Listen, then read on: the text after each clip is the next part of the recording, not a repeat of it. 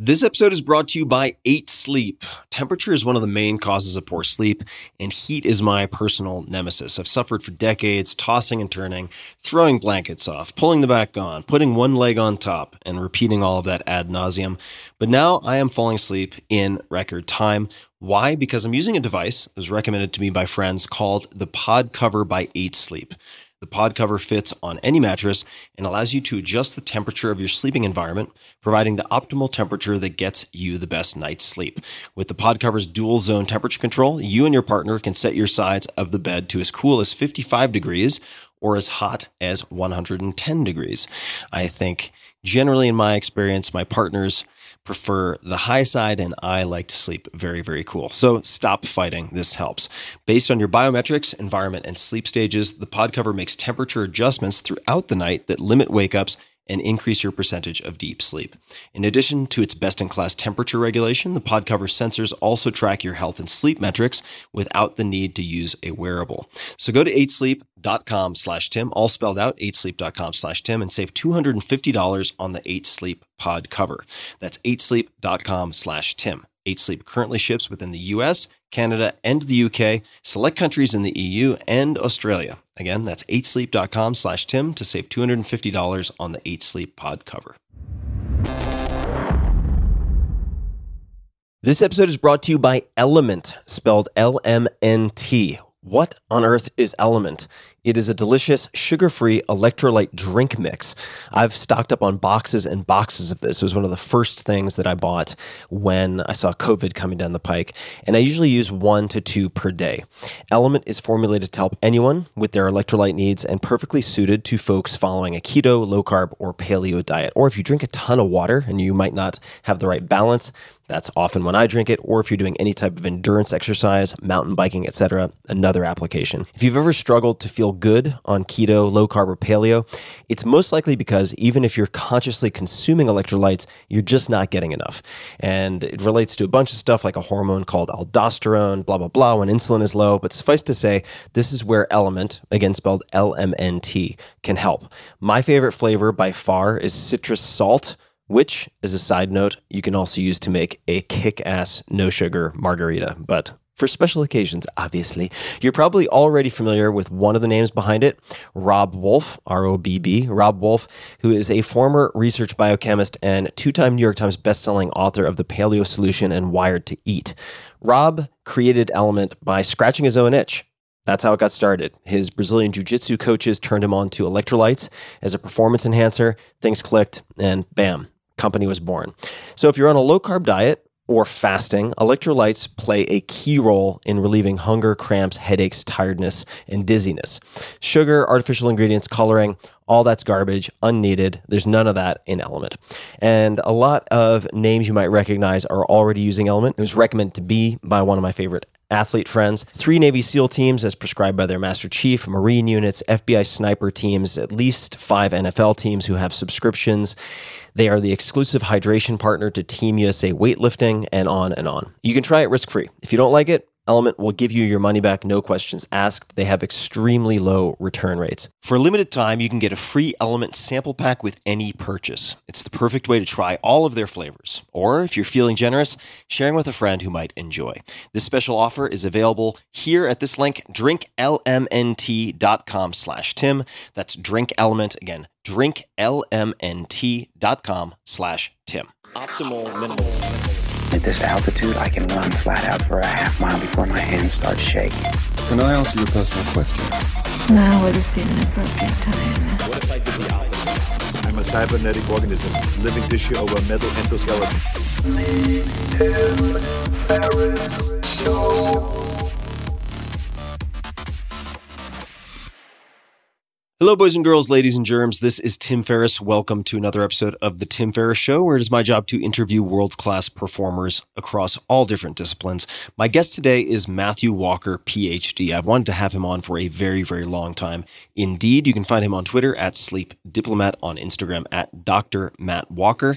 And Matt is a professor of neuroscience at the University of California, Berkeley, and founder and director of the school's Center for Human Sleep Science. He is also the author of the New York Times and international bestseller, Why We Sleep: subtitle Unlocking the Power of Sleep and Dreams, which was recently listed by Bill Gates as one of his top 5 books of the year. I highly recommend reading this book. His TED Talk, Sleep is Your Superpower, has garnered more than 17 million views. He has received numerous funding awards from the National Science Foundation and the National Institutes of Health, and is a Kavli Fellow of the National Academy of Sciences. In 2020, Walker was awarded the Carl Sagan Prize for Science Achievements. Walker's research examines the impact of sleep on human health and disease. He has been featured on numerous television and radio outlets, including CBS 60 Minutes, National Geographic Channel, Nova Science, NPR, and the BBC. He is also the host of the 5-star rated podcast, The Matt Walker Podcast, which is all about sleep, the brain, and the body. Now, without further ado, please enjoy a very wide-ranging conversation with none other than Matt Walker, PhD. My good Dr. Walker, Matthew. Tim, it is a splendid delight to be with you. Thanks very much for having me. Absolutely. And this is, for people listening, a very self-interested conversation. You and I connected, I think, not that long ago, maybe 6 months ago or so, after I finished Why We Sleep, which is a spectacular book. It has as many highlights, I think, as words in the book in my Kindle notes. And not only did it change how I think about sleep, but it both gave me answers to outstanding questions, because I've battled with onset insomnia my entire life, or for as long as I can remember, certainly. It gave me better questions, and it gave me better frameworks for thinking about sleep. And this conversation, for folks who are wondering what the roadmap might look like, is intended to explore areas of personal interest to me, and also several or many areas that I don't think you have explored in depth in other places. So We're intending to check both of those boxes. And I thought we would start, if we can just skip the foreplay and jump right into the main event here. Discuss the connection or connections, the interrelatedness between sleep and Alzheimer's disease. I wanted to just hop right into it. I have Alzheimer's disease on both sides of my family and have seen this up close and personal. What are the connections, if any, between those two? Yeah, I think this is perhaps one of the most exciting areas to have emerged in sleep science over the past maybe 5 or 6 years or so. And just taking a step back, of course, everyone knows that Alzheimer's disease, it's a form of dementia typified by memory impairment and memory decline. And we've learned that there are at least 2 protein pathological culprits that contribute to Alzheimer's disease. One of those is called beta amyloid, which is a sticky toxic protein that builds up in the brain. And the second is called tau protein. So coming back to your question, how are those things related to sleep? Well, it's probably unfolded, maybe in a 3-part or even 4-part story. I'm very nervous to say 4-part, and you'll see why in terms of that in just a second. But the 3 main parts were correlation, causation, and then mechanism. And so early on, what we started to discover is that individuals who reported sleeping 6 hours or less across their lifespan had a significantly higher risk of developing high amounts of this toxic beta amyloid and also tau protein in the brain. Then we discovered that 2 sleep disorders, both insomnia and sleep apnea, which is a condition of sort of heavy snoring, sometimes you stop breathing, it's clinically diagnosed, both of those conditions were associated with a higher risk of both Alzheimer's pathology, but also the transition to early stages and ultimately the transition to full-blown Alzheimer's disease. In fact, I think there was a recent meta-analysis looking at, maybe it was over 27 different studies, and what they found is that people who had sleep problems during their lifespan were about 3.78 times more likely to develop the early stages of Alzheimer's disease in a premature fashion. So those were these epidemiological studies, but those are simply correlational. They're associational. They don't prove causality. So correlation then went in search of causation. And what we've discovered, we and other individuals, some people working in animal studies, we work in humans, but across species, what we found is that if you deprive individuals of a night of sleep, or even if you deprive them selectively of just their deep non-REM sleep across a single night, then the next day we can see an immediate and significant increase in beta amyloid and tau protein circulating in the bloodstream, circulating in what we call the cerebrospinal fluid of the brain, which is this fluid that bathes the brain. And also using special PET scanning images, we've been able to see that same buildup of amyloid within the brain itself. And in fact, there was a recent study that looked at these signals of metabolic detritus in the brain. And what they found is that after one night of sleep deprivation, even a full recovery night of sleep was not sufficient to downgrade those metabolic toxins that have been building up in the brain. So in that sense, it was a demonstration causally that you can remove this thing called sleep, or even selectively excise different types of sleep, and you can manipulate the amount of Alzheimer's protein in the brain the next day. So that was the causal evidence. Causation then wanted sort of, a mechanism, and perhaps here in some ways you can reverse engineer it, or you can flip it on its head. If that's the bad that happens if I take sleep away from you, then what is it about sleep when we get it that de-escalates your Alzheimer's disease pathology risk? This comes onto a series of discoveries. The principal person underlying this was a wonderful scientist at the University of Rochester called Macon Nedergaard, and she was working in mice, and she made three stunning discoveries, in my mind at least. The first is that she discovered that the brain has a cleansing system. Now, it sounds strange. Many people would think, well, it must have, because the body has a cleansing system and everyone's familiar with it. It's called the lymphatic system. But we didn't think that the brain had its own cleansing system. She discovered it, and it's called the glymphatic system. It's named, by the way, that way because of the cells that make it up. They're called glial cells. They're a different form of brain cell. We've got neurons and we've got glial cells, and it's the glial cells that make up this network of this cleansing system. So that was the first discovery that she made. If that wasn't amazing enough, she then found two more related discoveries. What she then found was that that cleansing mechanism in the brain is not always switched on in high flow volume across the 24-hour clock face.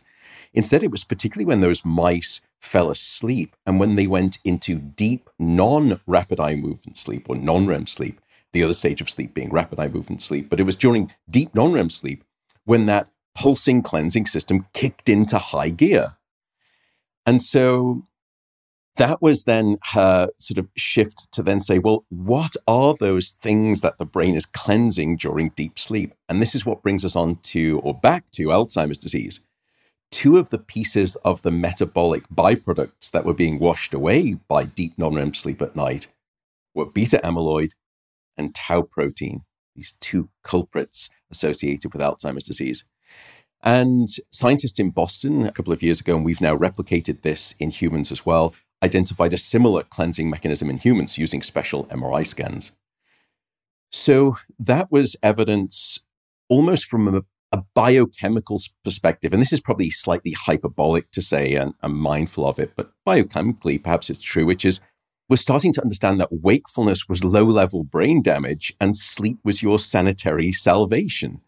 It was almost this good night sleep clean that was a power cleanse for the brain that was happening during sleep. But this started to explain why you got maybe this trajectory of Alzheimer's disease. It went all the way back to the associational studies. So now we can understand why night after night, if you're not getting the sleep that you need, you're not cleansing the brain of the pathology. And it's not vast that builds up after one night of sleep. And I don't want to scare anyone here. And I'm sure I'll probably get some concerned voices. I'm not trying to make anyone nervous about a bad night of sleep and the next day you've guaranteed your Alzheimer's disease fate. That's not at all the situation. But it did help us understand that night after night, if you're not cleansing the brain, it becomes like compounding interest on a loan, that it continues to escalate time and time again, night after night. And then, if that wasn't depressing enough, we then went on to make a further discovery that it's a vicious cycle, that Alzheimer's disease pathology, those proteins, do not build up in the brain homogeneously. They don't build up in all areas of the brain equally. And what we discovered is that the parts of the brain that start to get attacked by Alzheimer's disease early on are unfortunately the same regions of the brain that generate deep non-REM sleep. The same stage of sleep that's associated with cleansing, isn't it just? And so now we'd found this vicious spiral that if you don't get enough sleep each night, you get more of that Alzheimer's buildup. The more that builds up, the less the brain is capable of generating deep sleep. The less deep sleep, the more that builds up. What are the structures involved with the production of that deep non-REM sleep? It's essentially a network of brain regions. Okay. Constellation. Exactly. If you look at it with brain scans or electrical recordings, one of the main epicenters, in fact, probably the principal epicenter that generates this deep sleep is a part of the frontal lobe, particularly the middle part of your frontal lobe. So if you sort of put your finger just above your nose and slide it up about 1.5 inches, that's the middle part of what we call the prefrontal cortex or the medial prefrontal cortex. That is a deep sleep generating center for the brain. You get a principal dominance of your deep sleep in that part of the brain. And then these big brain waves, they splash on the brain and they actually wave across the brain from the front of the brain to the back, from the front to the back. It's this beautiful mechanism that we can see, this wave of these deep, slow brain waves. It's amazing. And so that was a part of the brain that showed these Alzheimer's attacks early on, and it's the same region that is generating the deep sleep in adults. So that was the demonstration of mechanism that helped us perhaps go back and explain the associations. Then perhaps the fourth ingredient that I'm really, I'm almost nervous to say it because it's the most dangerous of all things, which is the suggestion of hope. And I don't mean to make false sort of promises here, but what I find interesting is that unlike many of the other features that we know are associated with Alzheimer's disease, for example, changes in the physical structure of the brain or even the blood flow dynamics of the brain, those are very difficult to treat right now, and medicine doesn't have any good wholesale approaches. But if sleep is a missing piece in the explanatory puzzle of aging and Alzheimer's disease, then maybe we can do something about it. Sleep is a modifiable factor. And we've been looking at this in the laboratory. We've been approaching this not by using sleeping pills, and we may come onto those things. They seem to be more blunt instruments that don't produce necessarily naturalistic sleep. But we've been developing some technology. It's called direct current brain stimulation, which sounds like the stuff of science fiction. It's actually science fact, where you apply these pads to your head and you insert a small amount of voltage into the brain. And it's so small, by the way, that you typically don't feel it, but it has a measurable impact. And early studies demonstrated that if you apply this stimulation during sleep, as if you're sort of singing in time with those deep sleep brainwaves, not only can you amplify the size of those deep sleep brainwaves, but in doing so, people were able to almost double the amount of memory benefit that you get from sleep. So the question then was, could we translate that same affordable, potentially portable technology into older adults? And could we restore back some deep sleep and sort of salvage aspects of learning and memory function? That's one of our goals, and we've been developing this and have a startup company that's public now that's looking at this. To me, though, that is probably not really where I'll ultimately be excited about, because thinking about late-stage Alzheimer's disease, when the brain has been pathologized that much, it's very difficult to salvage. I am much more interested in shifting from a model in Alzheimer's of late-stage treatment to midlife prevention. Because to me, if I look at the sleep data, that's when you start to see the great depression of your deep sleep. It's bloody depressing, I know. I'm an incredibly depressing person. But if you look, it's in your mid to late 30s that we start to see the decline in deep sleep. So could I intervene in midlife and start sort of pushing back against the decline of deep sleep? And in doing so, could we bend the arrow of Alzheimer's disease risk down on itself? So sort of shifting from a model of late-stage sick care to a model of midlife health care. I think that's probably a much more reasonable approach. Matt, what causes the decline in deep sleep, whether it's absolute hours or just percentage of sleep, when people get into their mid-30s, let's just say? How is that explained currently? You can already start to see the brain atrophy beginning.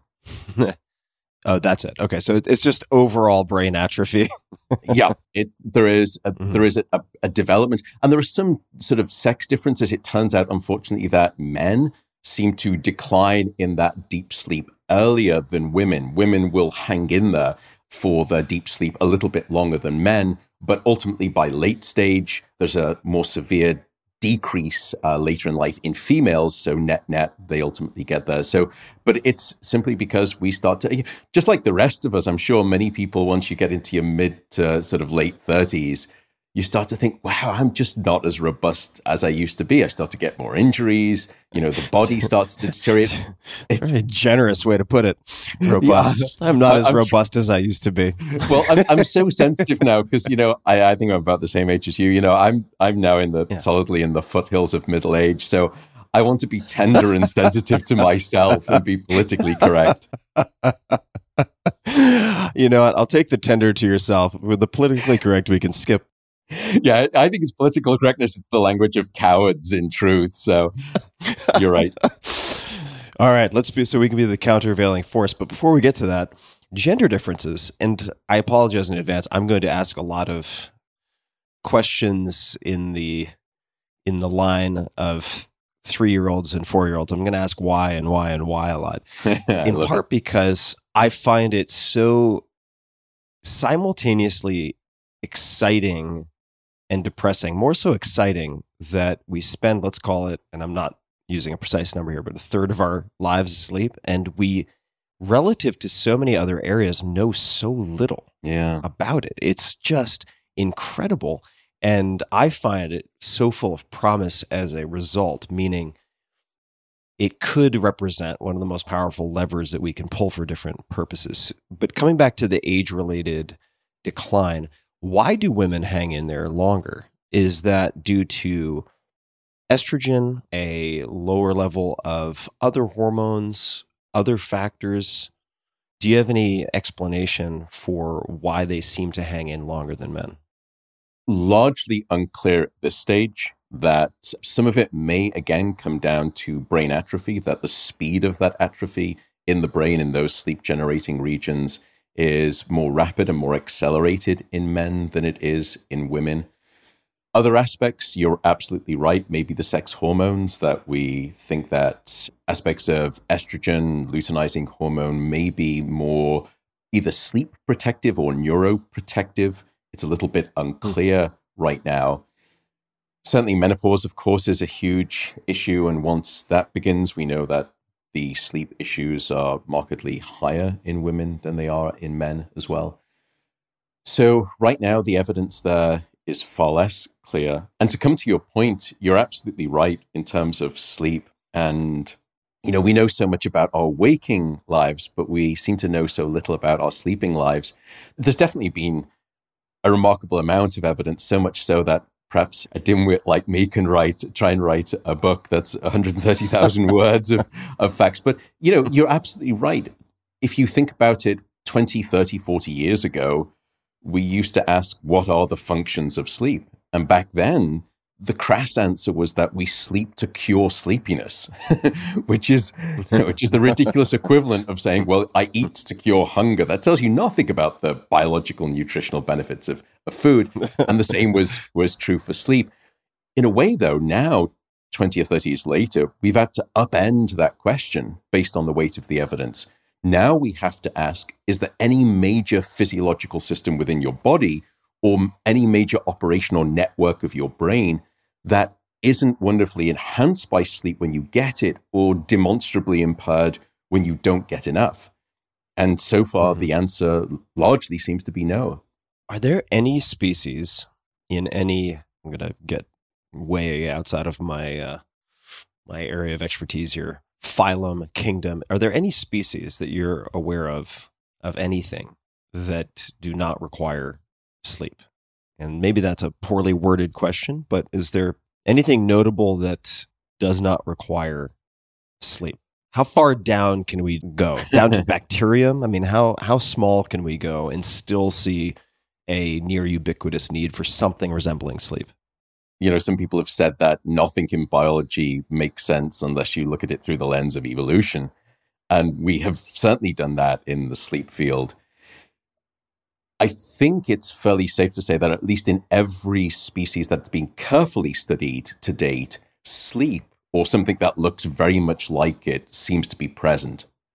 And so what that means is that sleep perhaps emerged with life itself on the planet and has fought its way through heroically every step along the evolutionary path, which if that's the case, it must mean that sleep is absolutely fundamentally necessary across phylogeny. That perhaps is one common theme and function of sleep. How far back in our time capsule can we go through evolution? Certainly, we see it there in all mammalian species. Then if we descend down, if we look at birds, reptiles, and fish, we can see sleep. We also see both types of sleep in mammals and in birds. We don't actually see REM sleep or dream sleep in most reptiles. And there is some evidence that it's an emerging sort of controversy as to how perhaps there's like a proto version of dream sleep that comes out, which is REM sleep. You can think of it as in reptiles, but we don't see it there. Can we go further back? Yes, we can see insects even sleep. So fruit flies will sleep. Go back even further and you can find that earthworms, which are ancient in terms of their evolutionary history. Even earthworms will have a period that looks very much like sleep. It's called lethargicus, and they just become immobile. Literally looks like these worms are, you know, go into this state and cellular state, in fact, not just a motility state, but a cellular state of sleep. And then some people have even suggested that for some forms of bacteria, as long as they live several days, some bacteria don't live longer than 24 hours, so you can't really ask this question. But if they live for several days, they will go through cycles of activity and inactivity from a cellular perspective, which is perhaps the precursor of these things that we call wake and sleep states. You can even do a nerd out, and I kind of put this out. I think I'm desperately wrong on this one too, but most of us assume that sleep evolved. But why should we make that assumption? Why isn't it that sleep was the default state when life emerged and it was wakefulness that evolved? That it was from the sleep state that wakefulness emerged, that we came out and we started to develop wakefulness. That's, you know, it's almost this assumption that sleep evolved and there was wakefulness before it rather than the other way around. Now, I don't think we'll necessarily ever be able to prove that, but it's an interesting kind of gadunkin to play with. Oh, I love that. Do you say gadunkin? Is that what you just said? Yeah, gadunkin. It's a brain experiment, like it's just a, you know, wow, one of those philosophical experiments. I see what you did there. You pulled out some German. That's what it was. Gedanken. Yes. I see what happened. I'm bilingual, you know, I can speak both British and a little bit of American, and that's it. What I heard was Gedanken, like good day from Australia, but like G apostrophe and then Duncan, like Dunkin' Donuts. But yes. Yes. Right. I hear you. And I should also say, I think Lethargicus is my gladiator name, but I'll put that to one side. It may actually have to be like a license plate on, because our mutual friend and Peter Attia, we love to race cars, but based on my lap times, I think I need Lethargicus as my number plate. I am clearly nowhere near as good as he is. Well, all the mTOR license plates are taken, so you'll have to make do with Lethargicus. Let's revisit this direct current brain stimulation for the amplification, let's say, extension of deep sleep. Could you describe in practice what this looks like over the course of an evening? You could also mention the company name, because I know people will be interested, and compare this to TMS might be too much of a layup in terms of comparison, but let's just say TDCS. So other types of transcranial or brain stimulation that can be used for other purposes, which could relate to different types of therapy and treatment of depression, could relate to the enhancement of memory in some cases. Yeah. But I would love to learn more of the direct current brain stimulation and what that looks like in practice. The complex version of it requires you to be in the sleep laboratory, or at least for us to be recording the electrical brainwaves of your natural sleep. And then essentially what we start to do is we'll develop an algorithm that understands the cycling cadence of your deep, slow brainwaves, and then starts to temporally predict where the next brainwave will hit in its sort of monumental peak of explosion. And then you time the stimulation, this is almost at the millisecond level, to strike at the point of midnight, as it were, on that big, powerful, slow wave. And therefore, it's almost like acting as a choir to a flagging lead vocalist, that these deep sleep brainwaves, hundreds of thousands of cells in your cortex, what they're doing to create these deep sleep brainwaves, by the way, they all fire together, and then they all go silent together, and they all fire together and go silent. And what we're trying to do is estimate the point, the next wave, when they're all going to fire together, and then we stimulate to activate and sort of amplify that stimulation even more. So it requires this closed loop feedback where you're measuring the brain and you're stimulating, then you keep measuring, and then you stimulate. And people are wearing caps, or what is the format, the sort of physical format? It's different. Sometimes we're just placing electrodes on the head, and then the stimulation pads are going in between those electrodes. And you can have a very stripped down number of those electrodes. For people who are not watching, you pointed basically to that medial prefrontal area, if I'm not mistaken, when That's you mentioned right. the stimulation pads. So those are effectively being placed over that cortical area? That's right. And this is why I can speak about the stimulation, and it sounds fairly simplistic. It's actually an incredibly complex, high dimensionality problem. And what I mean by that is you can ask, well, firstly, where do you put the pads to try to create this stimulation? Whereabouts on the frontal lobe? Or do you put another one somewhere at the back of the brain so you're exiting current from the front to the back? How do you do that? The next question is, how long do you stimulate for to create right. this profile? The next component is, what frequency do you stimulate? So coming back to the more complex version of this, you're measuring the brainwaves and then you're stimulating in this predictive manner, as I said, at that sort of stroke of midnight. What we're now starting to try and do is a very different approach with the stimulation company. I think it's unlikely that people are going to start strapping things on their head and wishing to go to bed. And this is the reason that I'm not necessarily the biggest fan of sort of sleep trackers where you stick them on your head, or even wristwatches, etc., or chest straps, because you know, we take things off to go to sleep. We don't put things on. And so the shift that we made with the technology that we've been developing with the company is... What is the name of the company? The company's name is Stim Science, and we're just in the early stages here. And I think I am very happy to take a long time to develop something that is scientifically proven. I don't want to sell snake oil out there if it's a device. And, you know, if my mother, for example, who's in an elderly age, is told that the stimulation device is going to help her, then I don't want that to be scientific falsehood. So we're taking our time, but the company is called Stim Science and people can have a look at it. What we're trying to do, though, is something slightly different. We're trying to stimulate before sleep for about 5 to 10 minutes.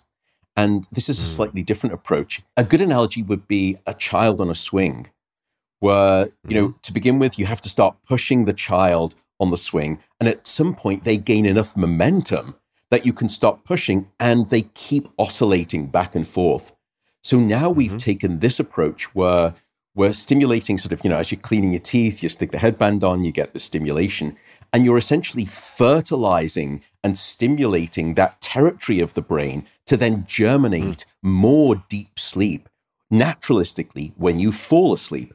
And what's nice about it is, when you do this stimulation for that duration of time, it has a sort of an efficacious, a dose impact for about 2 to 3 hours afterwards. So you can stimulate and you can take it off, and it has this lingering effect, as it were. And what's nice about that is that's the time when we have most of our deep non-REM sleep. Deep non-REM sleep does not keep coming cycle after cycle, 90-minute cycle after 90-minute cycle across the night. You get most of your deep sleep in the first half of the night, and most of it in the first 2 hours of the night. So we can nicely fertilize that territory of the first couple of hours of deep sleep using the pre-sleep stimulation. And therefore you can remove the component of having to measure the brain waves and do all of this fancy acrobatic technology.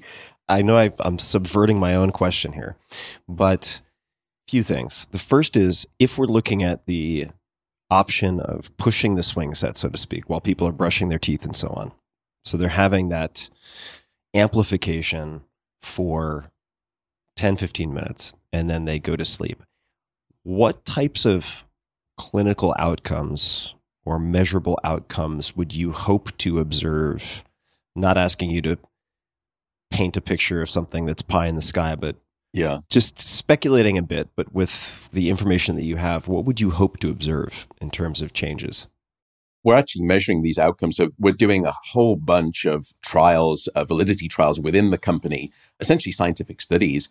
So we have outcome measures along the following lines. The first is the speed with which you fall asleep. And it's something that we call sleep onset latency. How long does it take you? My nemesis. Yeah, and that's a form of what we call onset insomnia or sleep onset insomnia. Shit out of luck in my case. I know. I'm so sad. It's miserable, isn't it? And I've certainly had my bouts with insomnia across the lifespan. It is no fun at all. So one of the things that we're trying to do is to see, will that pulsing, and we're pulsing still at the slow brainwave frequency, I should note.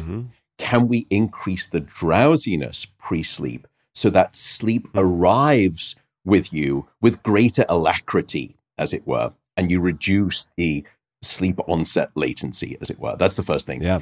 The second is that we then, in our scientific studies, are measuring sleep electrically, and we're looking to see if the amount of deep sleep or the number of those deep sleep brainwaves has increased during sleep. That's another outcome measure. A third outcome measure is the number of awakenings that happen during the night. So one form of sleep difficulties and insomnia is difficulty falling asleep, which is, as you have described publicly before, something that has been a challenge for you. The other component, though, is something called sleep maintenance insomnia, which is I can fall asleep fine, but then I wake up and I can't fall back asleep. So that's something else that we're trying to target just because of the clinical efficacy. The third component involves another actual flavor of insomnia, which is not just I have problems falling asleep or I have problems staying asleep, but you can also get a diagnosis of insomnia if the next day you say, well, I fell asleep fine and I stayed asleep, but I don't feel refreshed. I don't feel restored and rejuvenated by my sleep. That's a different form of insomnia, and they're not mutually exclusive, those three things. Unfortunately, you can have all of them. And that's another outcome measure that we're looking at. When you wake up the next morning and you subjectively ask people, how refreshed and restored by your sleep do you feel? Is that better as a consequence of nights when you've had stimulation versus nights when you haven't? So those are some of the outcome measures that we're interested in. If we see some of those outcome measures, then we're looking at function. Not just did you sleep better the night before and do you wake up feeling more refreshed, but then the next day, presumably, because sleep is interwoven with so many incredible brain and body benefits, are the outcomes. Are you better able to learn and remember the next day because of that better sleep? Is your mood improved? Is your metabolic regulation of your blood sugar better? And do you not crave food as much because your appetite hormones are controlled or your blood pressure is altered? That's my dream set of things much later down the pipeline. Just a quick thanks to one of our sponsors, and we'll be right back to the show. This episode is brought to you by Athletic Greens. I get asked all the time what I would take if I could only take one supplement. The answer is invariably AG1 by Athletic Greens. If you're traveling, if you're just busy, if you're not sure if your meals are where they should be, it covers your bases. With approximately 75 vitamins, minerals, and whole food sourced ingredients, you'll be hard-pressed to find a more nutrient-dense formula on the market. It has a multivitamin, multi-mineral greens complex, probiotics and prebiotics for gut health and immunity formula, digestive enzymes, and adaptogens. You get the idea. Right now, Athletic Greens is giving my audience a special offer on top of their all-in-one formula, which is a free vitamin D supplement and 5 free travel packs with your first subscription purchase. Many of us are deficient in vitamin D. I found that true for myself, which is usually produced in our bodies from sun exposure. So adding a vitamin D supplement to your daily routine is a great option for additional immune support. Athletic Greens is running a special offer just for this month of January. Usually when you try Athletic Greens, they give you a 5-day supply of travel packs plus a year's supply of vitamin D3 plus K2. But for January, you get 10 travel packs plus that D3 plus K2. So if you've been thinking about giving AG1 a try, there is no time like today. You can try AG1 by Athletic Greens at athleticgreens.com/Tim. One more time, that's athleticgreens.com/Tim for a free 1-year supply of vitamin D and 10 free travel packs. I have a million follow-up questions, as you might imagine. And what I'd like to do is return to the concern and fear that people have related to neurodegenerative disease, specifically Alzheimer's. And I'm going to talk for a second, so I apologize in advance. First, I'm going to double down on my apology and say I did not mean to imply that the state of sleep research is dismal by my previous comment, only that That's all of those centimillionaires and billionaires who are spending their time trying to figure out how to live to 140 should take a substantial amount of their funds for research and allocate it to sleep-related research, in my opinion, if they're looking at optimizing not just lifespan, but health span. So I'll put a button in that.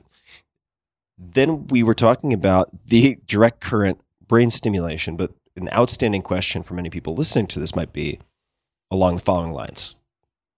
I agree. I now understand how important this deep sleep is for the, let's just call it, brain maintenance, recovery, etc., vis-a-vis the glymphatic system and perhaps other pathways.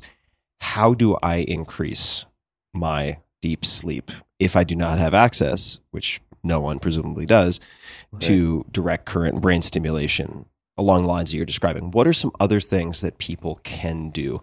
And I'd like to pause here just to maybe front load a bit for folks of personal context, if that's okay with you.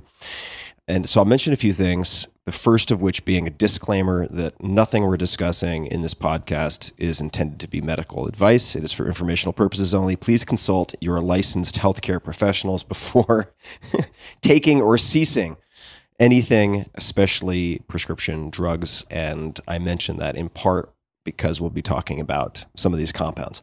So I have had onset insomnia for as long as I can remember. And I have theories for why that may be the case, some of them relating to premature birth and being in the NICU for a very, very long time. But who knows ultimately what the causes are. But symptomatically, I often throughout my life have required or seemingly required 1 to 3 to 4 hours to fall asleep.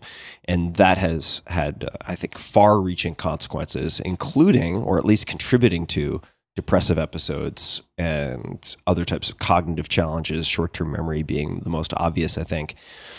And a number of things, I'd say in the last year, have been very helpful. And I owe you thanks for taking the time to have several conversations with me. And of course, in conjunction with my conversations with doctors and people like Peter, Tia, and so on, have led me to experiment with a number of things that I found very helpful. There are the environmental factors, and those are worth talking about, and the behavioral factors, avoiding screens past a certain point, etc. But I will just mention a few things that have been very helpful. Trazodone, particularly for decreasing the SOL. Yeah. And increasing the speed to sleep. Pregabalin, which we might talk about just a little bit to explain what that is, due to lower back pain and some muscular issues that have been contributing to several species of sleep problems. Thirdly, and these are not taken at the same time typically in my case, but some type of THC and CBD combination.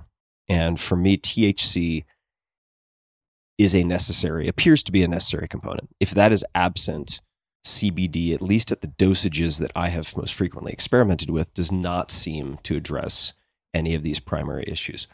But I will say, in the last 6 months, paying attention to temperature, consistent timing, caffeine intake, both quantity and schedule, actually had a pretty good run of good sleep. So I want to thank you for the book and then also the input that you've provided over time. So folks who are listening to this podcast, we will talk about a number of the things that I just mentioned. It's not all going to be technology that is in the lab and unavailable. So how might people think about increasing, let's say they have a family history of Alzheimer's and they want to get on the maintenance train. They want to do as much possible to ensure that their glymphatic system and so on is operating in top order. In some ways, you can break it down.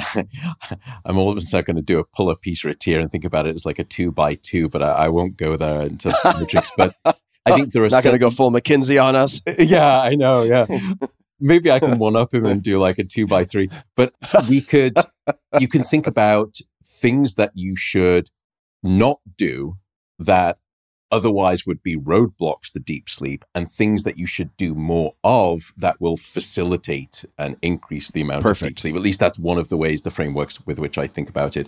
So you've already mentioned some of the things to be mindful of that will decrease the amount of deep sleep. The first of those being, unfortunately, caffeine, and we'll probably go into detail here, is certainly something that not only disrupts your sleep and makes it harder for you to fall asleep, it does seem to selectively deprive that deep sleep, and particularly the quality of those deep sleep brainwaves, especially in the first couple of hours of the night. So that's one thing to be mindful of. The second is probably light exposure. Light exposure in the evening. In fact, there was a recent study published by Phyllis Z from Northwestern demonstrating that even light exposure in the bedroom at night while you're sleeping, despite your eyelids being closed, can still penetrate and provide a signal into the brain that will decrease the amount of deep sleep. So trying to aim for darkness, not just in the last couple of hours before bed, but also darkness when you're in bed, blackout curtains, eye masks, all of those good things. Feel free to do those things too. So be mindful of caffeine, be mindful of also light, I think. The other big issue, and it's really hard to manage, is stress and anxiety. One of the ways, and we've been doing a lot of work in sleep and mental health, one of the ways that you can decimate your deep sleep is to increase your state of anxiety. And this has been demonstrated in animal studies, and we've demonstrated it in humans too. If you induce a state of anxiety, not only is sleep disrupted, but the type of sleep that is excised most powerfully from your sort of finger buffet menu of different stages of sleep is deep sleep. So that's another way that there will be a prevention of deep sleep. Coming on to the things that you can do for yourself to enable more deep sleep that are not necessarily technologically advanced.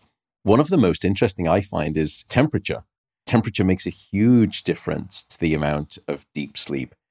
And temperature is not quite as simple as keep it cold, even though people like me have probably been out there just saying, oh, keep your bedroom cold, that's the best thing. It's actually a 3-part equation that you need to warm up to cool down to fall asleep, and then you need to stay cool to stay asleep, and then you need to warm up to wake up. But coming back to the first 2 parts of that ingredient and why temperature is important and what people can do, what we've discovered is that you need to drop your core body temperature to initiate sleep. And in fact, people with insomnia, interestingly, have problems with thermoregulation, and they don't seem to be able to thermoregulate as well. So you can do these studies where you place people's hands or feet into a hot bath, and you can look at how well the hands and their feet vasodilate, which is, in other words, the vessels open up, and that's how we release heat. That's how we regulate our body temperature. But insomnia patients don't seem to be able to regulate their body temperature as well. They don't vasodilate as well. What this means is that for most people who are healthy sleepers, the way that we drop our core body temperature is actually by pushing the blood out to the surface of the skin. And as we fall asleep, if you move the blood out to the hands and the feet and the face, which is particularly where you get the highest amount of vasculature sort of surface area, at that point, you can emit the heat from the core of the body and your core body temperature plummets. The way that people can manipulate this is by using hot baths or showers before bed. I think many people sometimes will say, well, I know that if I have a hot bath or a shower before bed, I get into bed and I typically fall asleep faster. And you think that it's because you're nice and warm and toasty. It's the opposite. It's that the warm water on the skin actually dilates the blood vessels. That's why I would get rosy cheeks. And all of a sudden, the blood comes to the surface. And it's almost as though you're charming, like a snake charmer, you're charming the heat out of the core of the body, bringing it to the surface. And when you get out of the bath, your core body temperature actually plummets. And that is what helps you fall asleep and stay asleep more soundly. It's so reliable, by the way, we call it the warm bath effect in sleep science. And that will consistently increase the amount of deep sleep that you get as well. There's also been some studies where you can warm the hands and the feet. You don't need to jump in the bath or the shower. You can use a hot water bottle, for example, and we're thinking about a lo-fi version of technology rather than a fancy headband as well. We haven't yet got funding for these studies, but can you selectively just warm parts of the bed or parts of the feet, and can you instigate sleep? And they did it actually in rats, these studies way back. They started to warm the paws of rats and bring the blood to the surface of the paws, and those rats started to fall asleep more quickly. And you can replicate that in humans now too. So that's another way that you can think about doing it. Other aspects that we know can increase deep sleep, exercise is a really good one. Any particular types of exercise?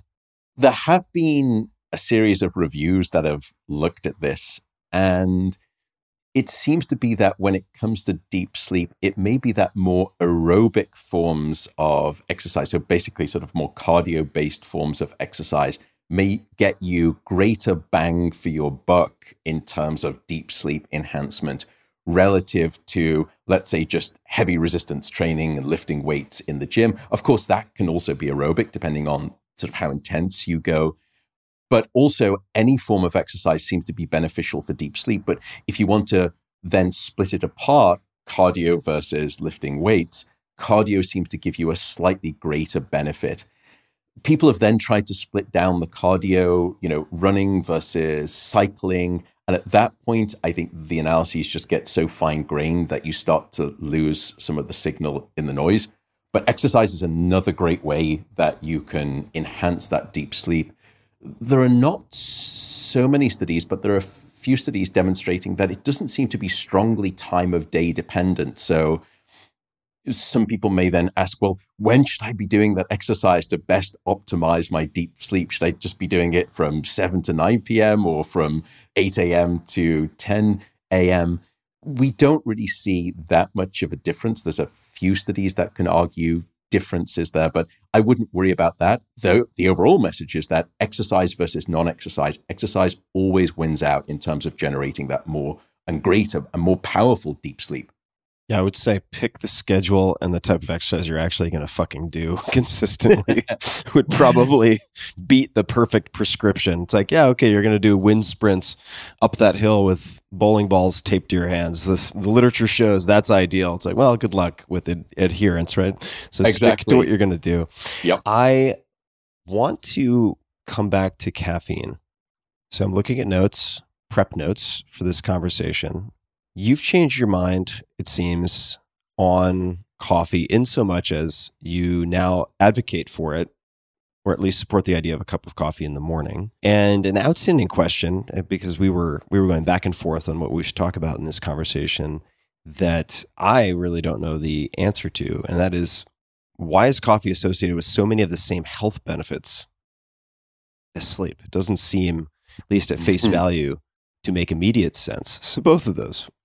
Why a cup of coffee in the morning, and then why is it associated with some of the benefits of sleep? And maybe you could also get into some of the pharmacokinetics of caffeine, or I guess coffee could be its own thing, just in terms of half-life and stuff, so people have an idea. Yeah, so I've certainly changed my tune on caffeine. And I think just I tried to change my tune in general. I think when I first came out with the book and was just getting my training wheels underneath me in public communication, I think I was probably a bit too absolutist in truth. And anyone who speaks in absolutes, you should always be wary of. And I was very much guilty of that. And I think that was true for caffeine and sleep in general. But let me just come back to the first part of the question, which is caffeine. What is it? How does it work in terms of waking you up? How does it work in terms of preventing you from sleeping? But also why, despite those things, I would still advocate for it. All right. Caffeine is a chemical, as I'm sure you and everyone else knows. It's a stimulant. It's a psychoactive stimulant, one of the few that we feel readily comfortable giving our children. But caffeine works in a very interesting way within the brain, which brings us back to another chemical that sounds very similar called adenosine, caffeine adenosine. From the moment that you and I and everyone listening, I suppose, woke up this morning, a chemical builds up in your brain, and that chemical is called adenosine. And the more of it that builds up, the sleepier that you feel. And so we think of adenosine as a signal of sleep pressure. It's not a mechanical pressure, by the way. It doesn't mean that at the end of the day, your head is nearly going to explode on the basis of your adenosine. It's a chemical pressure. Caffeine works to keep us awake by way of competing with adenosine. So the longer that we're awake, the more adenosine is building up. And that adenosine is telling your brain, okay, you're getting sleepier and sleepier. And after about 16 hours of being awake, you should feel heavily weighed down by that adenosine signal that you can fall asleep easily and then you can stay asleep. Caffeine works by way of racing into the system, and it latches on to those adenosine receptors. But what it doesn't do is activate them, because you would think, well, if it's binding on and latching on to those welcome sites of adenosine in the brain, then wouldn't that make you more sleepy? Well, the reason it doesn't is because it has the opposite effect. Well, not quite the opposite effect. It races in and it just latches itself onto those receptors and inactivates those receptors. So it doesn't inhibit the receptors, it just blocks them. And so it's almost as though caffeine is the mute button on your remote TV controller. It just comes in and it mutes the signal of adenosine, of sleepiness. So it's what we call a competitive receptor blocker. And it has very sharp elbows. It will come in and it will nudge adenosine out the way, latch on and hijack those receptors and block the signal of sleepiness. And that's why all of a sudden you think, well, gosh, I was feeling pretty sleepy. I've been awake for 14 hours. I have an espresso. I don't feel sleepy anymore. It's not as though you've removed the adenosine. The adenosine is still present.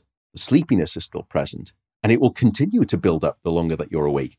It's simply that your brain is no longer getting the message of adenosine because caffeine is blocking the signal, if that makes some sense. So that's the reason that caffeine will then start to disrupt your sleep. And it will disrupt your sleep in probably several different ways.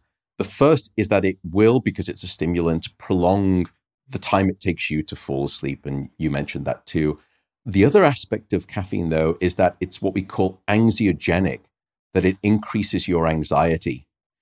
And anxiety, including what we think of as physiological anxiety, biological anxiety, which is essentially having your fight or flight branch of the nervous system switched on in too high a gear, and aspects of your stress chemistry and things like cortisol, those things will be ramped up by way of caffeine. And that is the exact opposite of what you need to be able to fall asleep. You need to disengage the fight or flight branch of the nervous system and shift over to the more restful branch of the nervous system that we call the parasympathetic nervous system. And you can't do that because of the caffeine. And so what happens is that psychologically, the caffeine is preventing you from falling asleep. Then you start to get anxious because it's anxiogenic. It increases anxiety. At that point, you start to ruminate. This Rolodex of anxiety begins to whirl, and you start to then ruminate. And when you ruminate, you catastrophize because everything seems so much worse in the darkness of night than it does in the light of day. And at that point of catastrophizing and ruminating, you're sort of dead in the water for the next 2 hours, as it were. Story of my life. Yeah, I'm so sorry. This can sound painfully familiar to many people out there. So that's one of the issues with caffeine. The other is its duration of action. You mentioned its pharmacokinetics. It has a half-life of what we call 5 to 6 hours, which is just a fancy way of saying that after about 5 to 6 hours, half of the caffeine is still in your system, which means that caffeine has a quarter life of, for the average adult at least, 10 to 12 hours. It's probably, again, not really a very good analogy, but if you have a cup of coffee, let's say at 1 p.m. or 2 p.m. in the afternoon, is it similar to then saying, well, that's the equivalent of tucking myself into bed at midnight before I switch the light out? I swig a quarter of a cup of coffee and I hope for a good night of sleep. That's probably not going to happen because a quarter of the caffeine is still in the brain, swilling around at midnight. So its duration of action is something that people may want to be mindful of, and that will impact sleep. The other component is that caffeine will destabilize your sleep. So it makes your sleep more fragile. And as a consequence, if you are prone to waking up, and we all will wake up across the night, even healthy, good sleepers will wake up, because caffeine will destabilize and make your sleep more fragile, it's more likely that you'll wake up. And when you do wake up, your sleep is less robust and it's harder for you to fall back asleep. And so now sleep maintenance, insomnia. And then the final part of caffeine comes back to deep sleep. We've done these studies where we can dose people at different times of the day and into the evening. And if you give people a standardized dose of caffeine, maybe 150, 180, or 200 milligrams, which would be, I suppose, the equivalent of probably a very strongly dripped, brewed cup of coffee, or probably 1.5 cups of coffee, what we can see is a decrease in the amount of deep non-REM sleep, particularly in the first 2 hours of the night. It can decimate that deep sleep. In fact, there was a reduction, if you look at that, and we've done some of these studies, by a single cup of coffee in the evening, it will drop the amount of deep sleep by about 30%, 3-0, which, to put that in context, I would probably have to age you by about 12 to 14 years to get that type of reduction in your deep sleep, or you could just do it every night with an espresso if you wanted to. And I do think that that's relevant, by the way. Some people will say, look, I can have a cup of coffee with dinner, or even two, and I can fall asleep fine and I stay asleep. So no harm, no foul.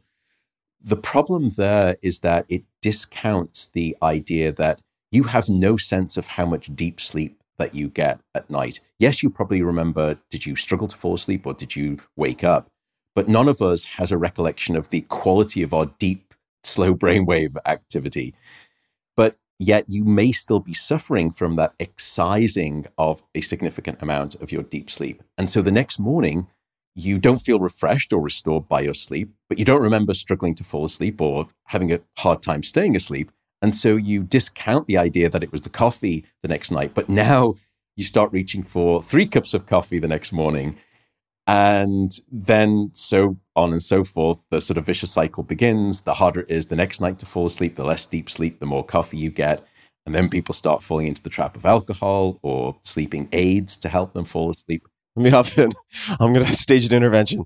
All right. So the cycle, the stimulant depressant cycle is a whole mess that I've been an active participant on that field before. But if I could just return to some of the questions that kicked us off. So why allow or endorse the idea of a cup of coffee in the morning, number one, after this litany of sins? And then how could coffee be associated with any of the health benefits of sleep? And if so, how is that the case? You're absolutely right. I think, the time when I was writing the book a few years ago, the evidence was starting to emerge there that drinking coffee had health benefits. And there's been some great meta-analyses quite recently, and it is striking. And you just can't really deny it on the strength of the evidence that drinking coffee is associated with numerous health benefits and the reduction in risk for numerous health conditions. And what's striking, as you mentioned elegantly, is that many of the same health-related conditions that drinking coffee is associated with reducing are the very same diseases that sleep will also reduce in terms of your risk. So how on earth does this work? They seem completely paradoxical. The answer is antioxidants. because it turns out that the coffee bean itself contains much more than just caffeine. It contains a very healthy dose of antioxidants, a family called the polyphenols. Perhaps the principal one is, well, there's a number of different polyphenols that it contains, but chlorogenic acids are probably the principal kind that we think carry, it's an ester that carries some of these health benefits. So what we realized is that the coffee bean, because most people in developed nations are still deficient in their whole food dietary intake, the humble coffee bean has been asked to carry the Herculean weight of all of our antioxidant needs. And that's why drinking coffee is such a strong statistical health signal in the data when you do epidemiological studies. So it's not the caffeine that's related to the health benefits, it's the antioxidants. And case in point, if you look at decaffeinated coffee, you get many of the same health. I was just going to say, I hate to spoil the party with a question. Just if I could jump in for a second, just a quick side note. So the antioxidant and nutritional value of coffee bean in, let's just say, less industrialized or lower income strata of various countries is true also for coca in the Peruvian Andes and elsewhere. It's actually a source of very important nutrition for a lot of these communities and indigenous groups. So I just wanted to say that as an aside. Also, chlorogenic acid, I think, is contained in quite a few other compounds and beverages, if I'm not mistaken. So I want to say that it's present in yerba mate, which they drink all the time in Argentina. I may be getting that wrong, so somebody can fact check me. But is chlorogenic acid found in like Camellia sinensis, tea plants, or other types of beverages? Or is it particularly prevalent in coffee? Certainly nowhere near exclusive to the coffee bean itself. By the way, it doesn't contain any chloride. That please don't be worried about it drinking in, bleach or something like that. It's got nothing to do with that. But yeah, the chlorogenic acids, that's certainly one group. It's not to say it's the only group, though. There are others.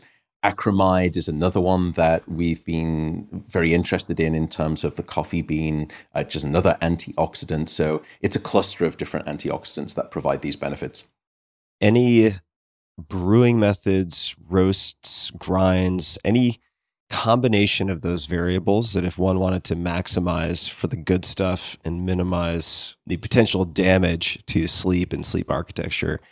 Any thoughts on what that Goldilocks combination might look like? It is interesting. And by the way, I think the Goldilocks combination comes onto the idea that, when it comes to coffee, it's the dose and the timing that make the poison here. That obviously, if you look at the health benefits too, once you get past about 2.5, 3 cups of coffee a day, the health benefits start to go down in the opposite direction. So it's not a linear relationship. Don't start drinking like 7 cups of coffee and be mindful of the timing. But to come to your question, I suppose if we're talking about caffeine concentration and then maybe antioxidant concentration, actually, here I am going to do a petri table. I'm going to do a 2x3 because you could think about the rows of this table being the caffeine and the antioxidants, and then the columns. The 3 columns would be the roast, maybe of the coffee bean, the grind of the coffee bean, the granularity, the coarseness, and then maybe the brewing method. It's not quite as simple as this, but certainly what we found is that for the roast of the coffee bean, and this comes onto the color of the coffee bean, a coffee bean is a coffee bean in terms of when it comes out, what changes its color is how you roast it. And what we found is that gram for gram, light roast actually has about the same caffeine content as dark roast. But the issue is that the dark roast, the longer that you roast it, the more degraded the coffee bean becomes, and hence the lighter its density. So net on average, a lighter roast will contain more caffeine than a darker roast. So it's a little bit complex. And in terms of the grind, I think it's fairly clear that fine grain coffee produces a higher degree of caffeine concentration than a coarse grain. Now, of course, we're not talking about brewing methods yet, but that's simply probably on the basis of surface area, that the finer the grain, the greater the surface area, the greater the release of the caffeine. Brewing method it's really interesting if you look at some of the data. The longer the brewing method, the greater the caffeine concentration relative to shorter. Also, cold brews tend to produce a stronger caffeine content than hot brews. I think part of that simply is down to the duration of the brew itself. Cold brews typically take longer, and therefore you get a stronger pound for the punch in terms of caffeine. So that's caffeine. Antioxidants. In terms of the chlorogenic acids, you're probably going to favor lighter rather than darker roasts. Lighter roasts typically have higher amounts of chlorogenic acid than darker roasts, although there is some evidence that darker roasts have higher amounts of some of the other antioxidants, like acrylamide, for example. So I don't think there's too much, you don't need to worry too much in terms of the antioxidants. And also, by the way, thankfully, the decaffeinating process still preserves the antioxidants, and that's why it's still related to the health benefits. You don't lose out on the antioxidants when you switch to decaffeinated. Finer grains typically produce more antioxidants than coarser grind in terms of that. And then brewing method, it's probably that cold brew seems to produce stronger antioxidant concentrations. Then probably the next down would be espresso preparation. Then instant coffee seems to have finally higher concentrations of antioxidants than drip or infusion bag versions. So I'm sure that I'll stand corrected by the internet, but that's sort of my reading of the literature. Perfect. So let's go from one socially acceptable psychoactive to one that is certainly becoming more and more socially acceptable that I'd like to ask about next. And that is cannabis, broadly speaking, but specifically in this case, CBD, THC, and then potentially CBN, if you have any thoughts on it, because it is commonly sold as for sleep, but I don't know how much that is supported in any way.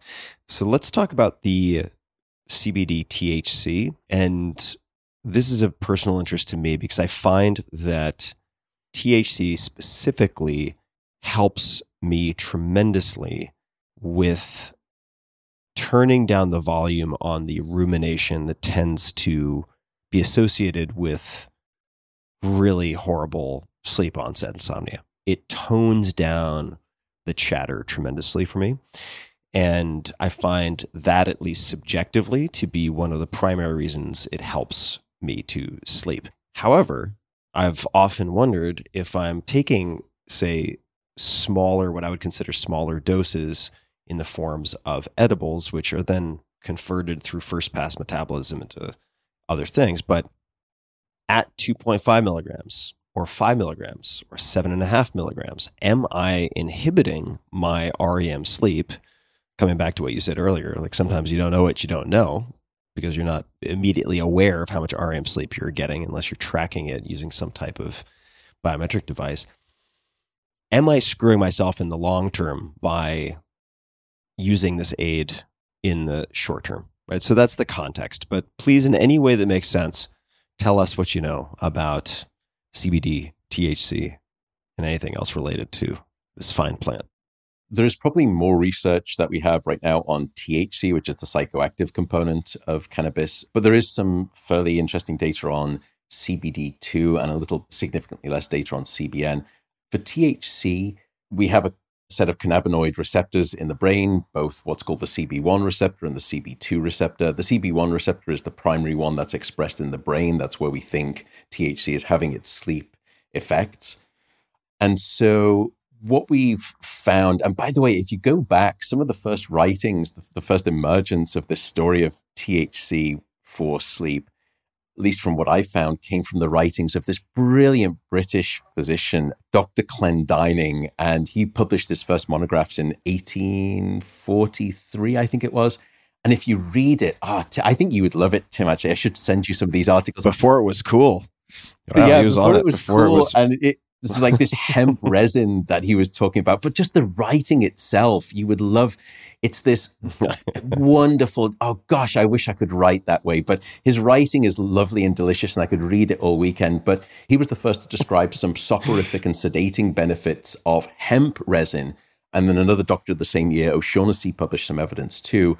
What we probably know of 4 things related to THC with a possible caveat. The first is that you get a fairly reliable, very nice reduction in the time it takes you to fall asleep. And this is just what you're describing too. It seems to have a sedative benefit. And we're starting to unpack and understand exactly why THC has that sort of sedating effect. The next issue, however, isn't quite such rosy news, that you seem to develop tolerance, which is that the same dose, if you're using it chronically, consistently every single night, can in some individuals lead to a tolerance that means that you have to increase the dose, and therefore you develop a dependency. And I think the way, if people want to test dependency, would be to say, look, if I have to, let's say, travel internationally, and I obviously don't want to transit illicit drugs into other countries if they're not legal there, then would I start to just get very anxious? I would think, well, my goodness, I've lost my crutch of THC. And at that point, it probably demonstrates that there is a dependency that you have on it, which I'd wish for people not to have necessarily.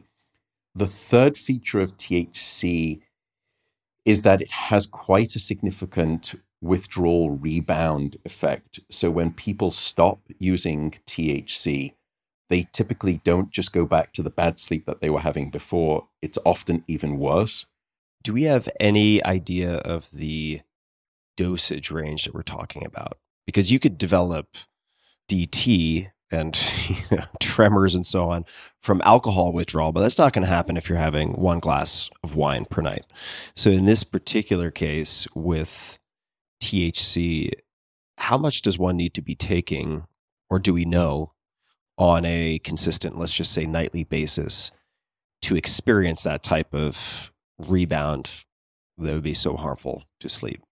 I wish I had an answer, and we currently just simply don't know. There are not enough systematic studies. Right now, it's more simply survey studies. But it's observable. Like it can happen. Yeah. I mean, it's so observable, it's so reliable, this rebound insomnia withdrawal, that it forms part of the DSM, the Diagnostic and Statistical Manual of Mental Disorders, the sort of psychiatry Bible.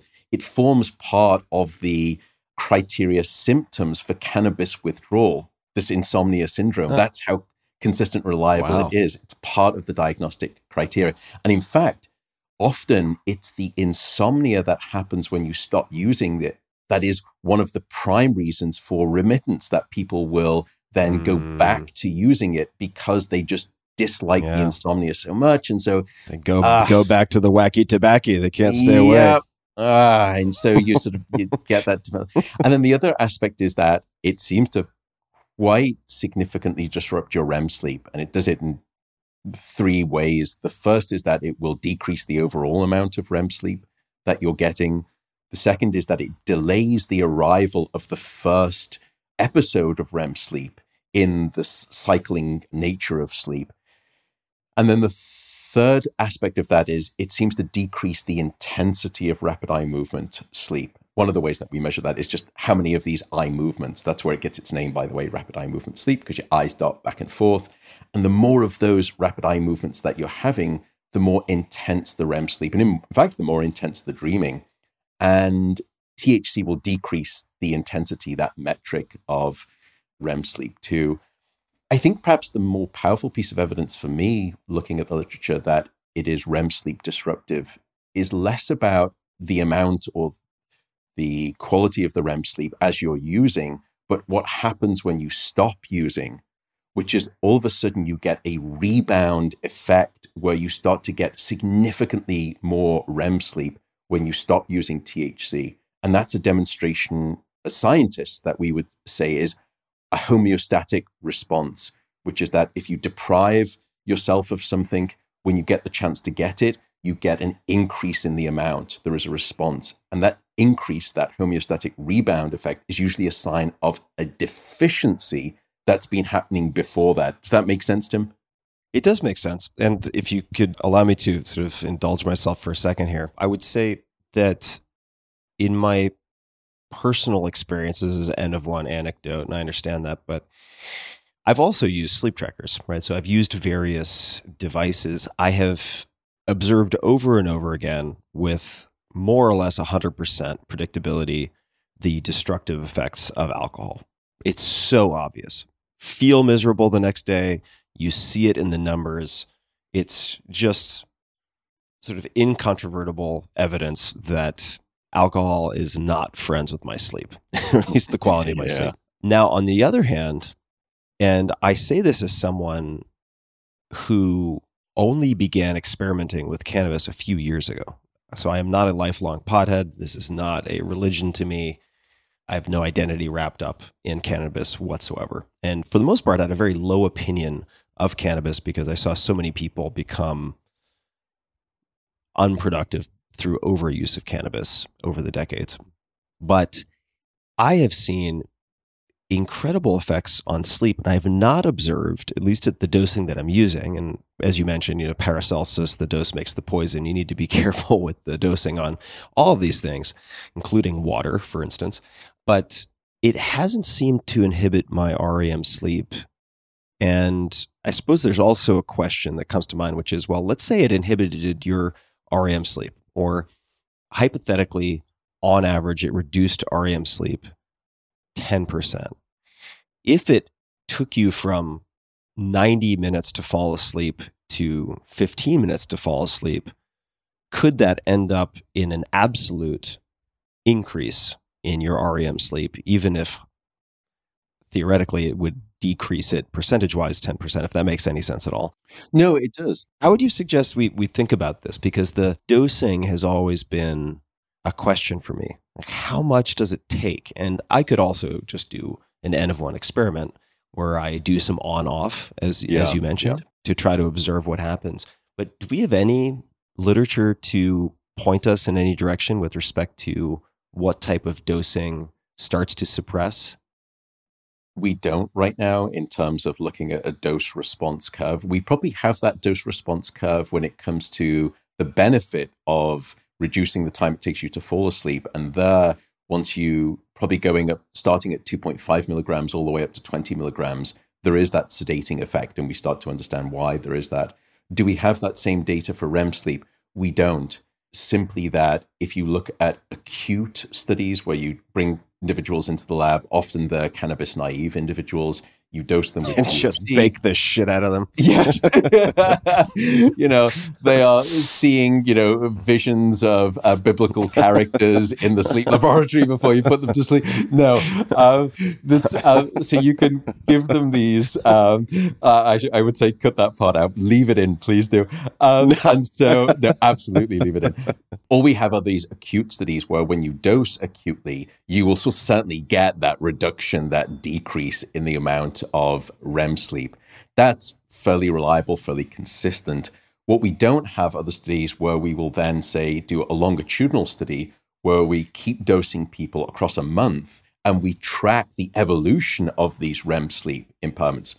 Could it be that there is some homeostatic pushback where gradually the brain starts to fight back against the deprivation of REM and turn up the volume on REM sleep generation, and therefore you don't see the effects long term? The only reason I would predict that that's not the case is when you speak to lots of people who are chronic cannabis users and they say that they stopped after 1 year, 2 years, they will say, I just started to have all of these crazy intense dreams as soon as I started smoking. And it's so common. And so I think at that point, it still tells me that the brain was bereft of REM sleep throughout that period. It was undernourished. And by way of that nutrient deprivation of REM sleep, it had built up this increasing hunger and desire for REM, where as soon as you stopped the blocking agent, which is the THC, it comes back with a vengeance. That, I think, is the only evidence that I know of right now that still tells me it probably is having a suppressing REM sleep effect. Yeah, and I will say that I have met a number of chronic users who have told me some version of, I haven't remembered a dream in 10 years. And then they stop and begin having these extremely vivid dreams. And to your point, and it does seem to have that effect. I have not personally observed it. I think that may also be partially due to the fact that historically, I have tried to cycle on and off very deliberately to avoid the development of tolerance. And I have to imagine that that helps on some level. How does CBD fit into things, if at all? It is an interesting emerging story. So CBD, which is the non-psychoactive component of that, firstly emerged on the sleep map probably in the 1970s, much later than THC in the literature. It's actually really interesting. They were dosing pigeons, Tim, would you believe it, with all of these different compounds. And they were looking at the learning ability of pigeons. It turns out pigeons are actually very smart. You can teach them things like the alphabet. And they were dosing them in the 70s with different compounds. One of them was with CBD. Sorry, guys, pause. I'm imagining this experimenter, like the PI, going to the IRB, and they're like, can we do this in humans? They're like, no. Okay, can we do this in monkeys? No. Cats? No. Rats? No. What the hell can we do this in? All right, we'll give you pigeons. And they're like, fine, we'll do it in pigeons. I know. People seem to think of pigeons as kind of like, rats with wings, oh, sure, you can sort of work on them. So they were looking at pigeons of all that. I would love to kind of be able to say that I'm a sleep scientist and my specialty is in pigeon sleep. But they were studying pigeons, and what they found was that with CBD exclusively, at higher doses, I should say, the waking life of those pigeons became a lot less wakeful. They started to demonstrate the expression of slowed motoric movements. Their learning started to become worse. They demonstrated signs of drowsiness. By the way, they weren't high. They weren't getting these pigeons baked because there was no THC. It was just the CBD component. So that was the first evidence that we had. If you look at the human stuff, I don't think there's anywhere near enough data to go on record to suggest that CBD is the Shangri-La of good sleep at night. It's mixed right now, but I think the story is that in higher doses, CBD does seem to be able to potentially increase the amount of deep non-REM sleep that one gets if you look at some of the studies.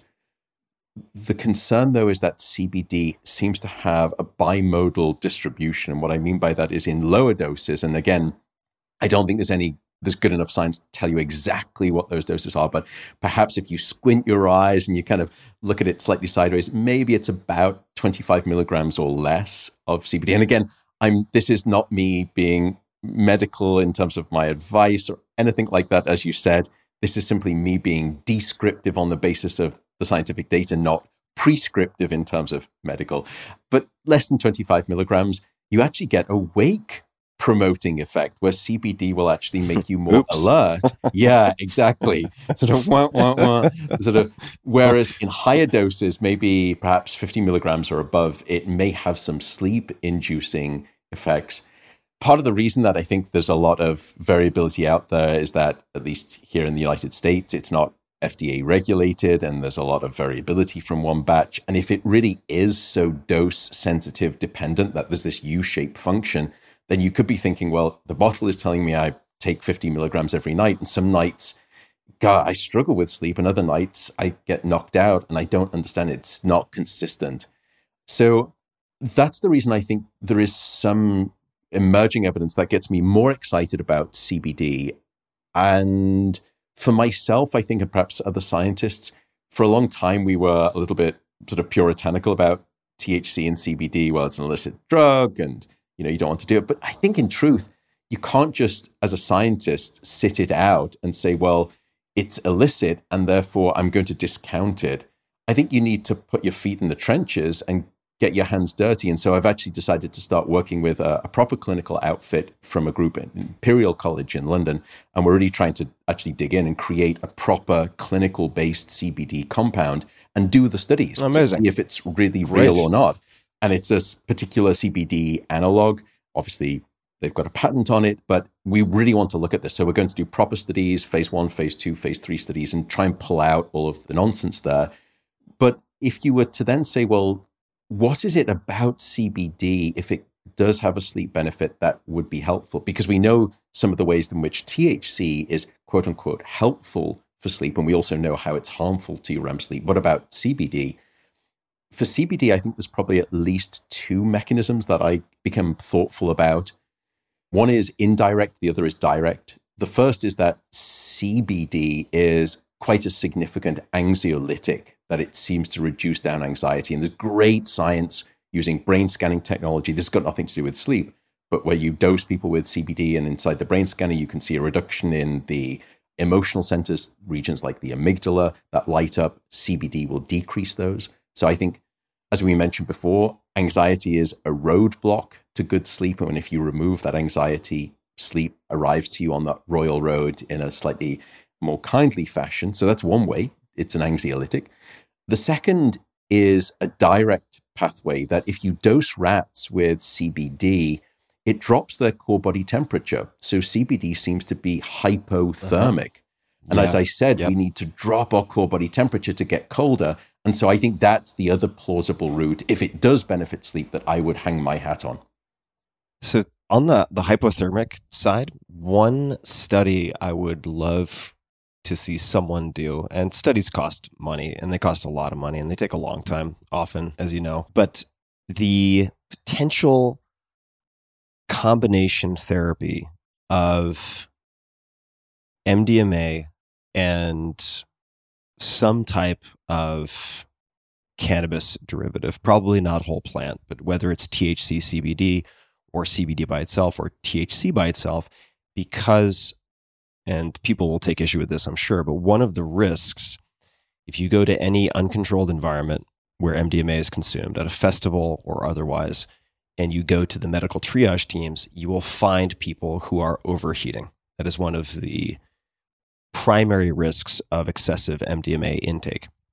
So could you not just mitigate some of the physiological risk, but also improve clinical outcomes by combining the two? I haven't seen anything on this, but I did about a year ago a bunch of reading on both, looking at if that could not only stem some of the risk factors, but also enhance clinical outcomes. Now, I will say that on the con side, one of the counter arguments would be that cannabis can sometimes have an amnesic effect on people. And if you are doing it in a clinical setting where you want to have recall, that could be an issue. If you're with the therapist, they should also be doing a lot of the recording and so on. So you might end up at neutral. If you're taking methylene dioxymethamphetamine, which, by the way, one could say would improve recall in some people, then maybe you just end up kind of net zero at baseline, but depending on the dosing. I just haven't seen much research done with it, so I'd be curious at some point. Side note, what is your, just for everyone listening and for myself, your handle on Twitter? What is your username on Twitter? On Twitter, you can find me at Sleep Diplomat. I chose not to use my own name because I'm quite shy and I typically, a little bit private, and also it's not about me, it's about sleep. And so I wanted to remove my name and just be handle. Sleep Diplomat. All right. So at Sleep Diplomat and I at T Ferriss, TFERRISS. Actually, I don't want to speak for you, Matt, but I'll speak for myself. No, speak for me, please. You'd be much better at doing that with eloquence than I would.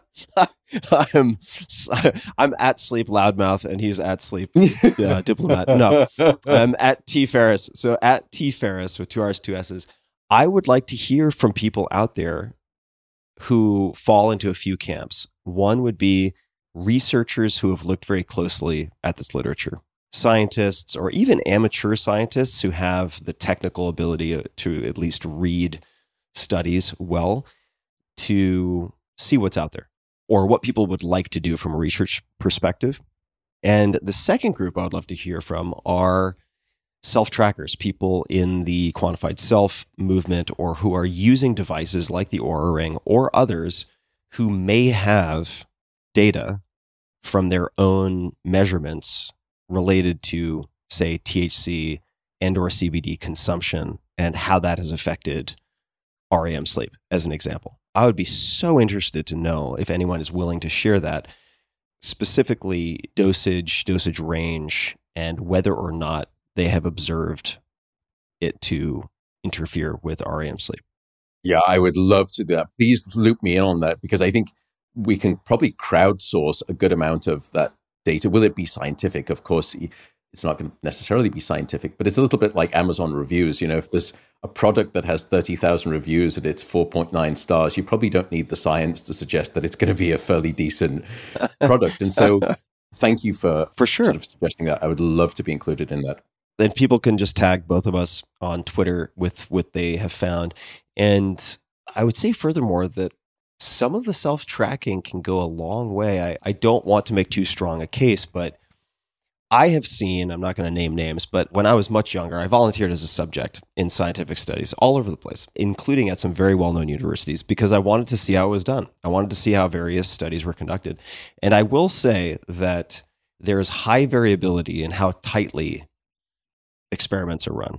And some of them with very small subject sizes can be run quite sloppily. And when the output is very precise and it's like a p-value out to 4 decimal points and this, that, and the other thing, it can create the illusion of being much more compelling or at least more accurate than it might be. And that's not to malign all of science. There are great scientists out there. I fund a lot of them. But there's also the good, the bad, and the ugly in the realm of experiment design and execution.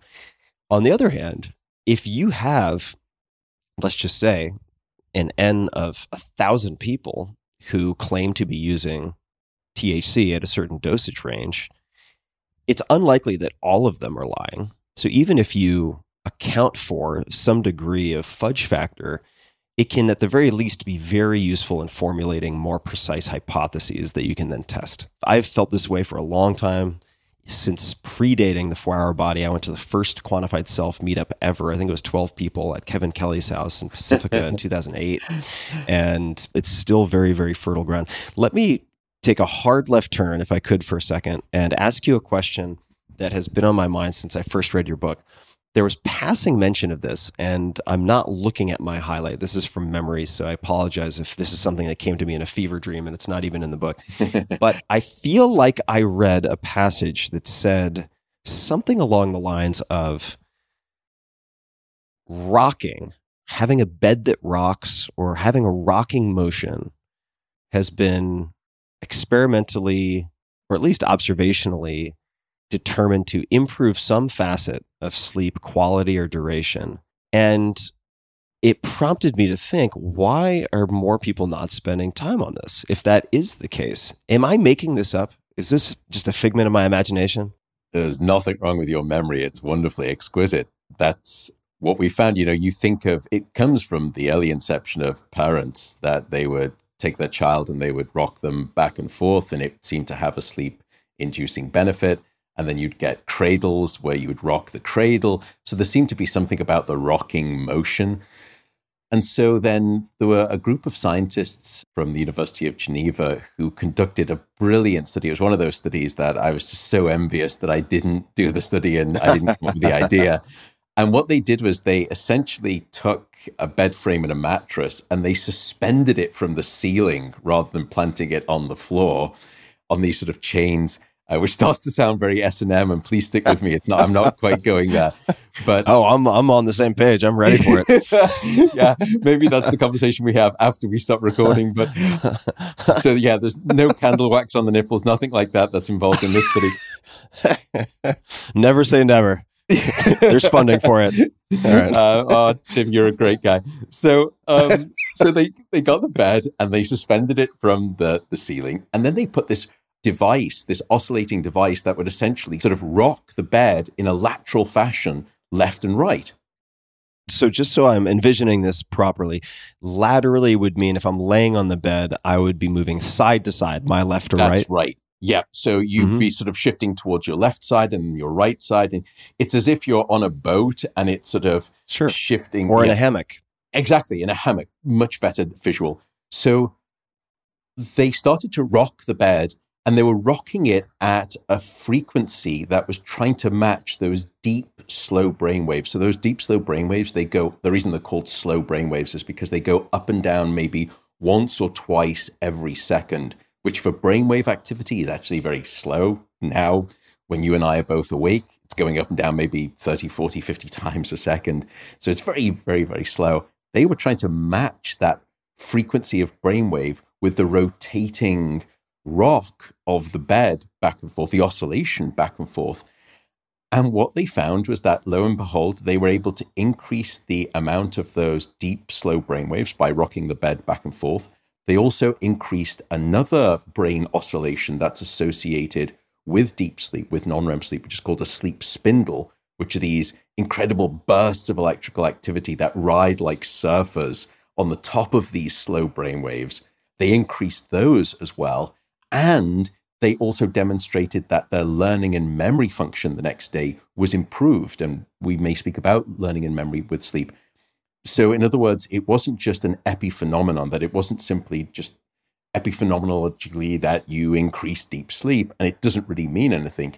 You increased it and it has a functional outcome, which was better memory as a consequence. So I believe there is a company that has, I saw them a couple of years ago, I don't know where they're at, that develops these little feet that you then place underneath the frame of your bed, and they're mechanical feet, and they will start to try and rock the bed back and forth on the basis of this scientific literature.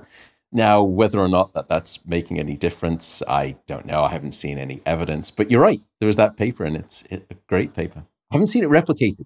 Yeah, as soon as I came across that, I was thinking, why have I not seen more companies looking at this? Because you could try to, I'm going to use a word that's going to get people to laugh at me, but taking, say, the bed that we have and putting it on these feet or the rockers, I could see working. I would actually be very interested in testing that, but it's also skeuomorphic in the sense that we're trying to take something we know and slightly modify it with a new technology to make it work. But we could take something that most of the world is very familiar with, but Americans are perhaps less accustomed to using, and those are hammocks. I mean, all throughout the tropics, hammocks everywhere.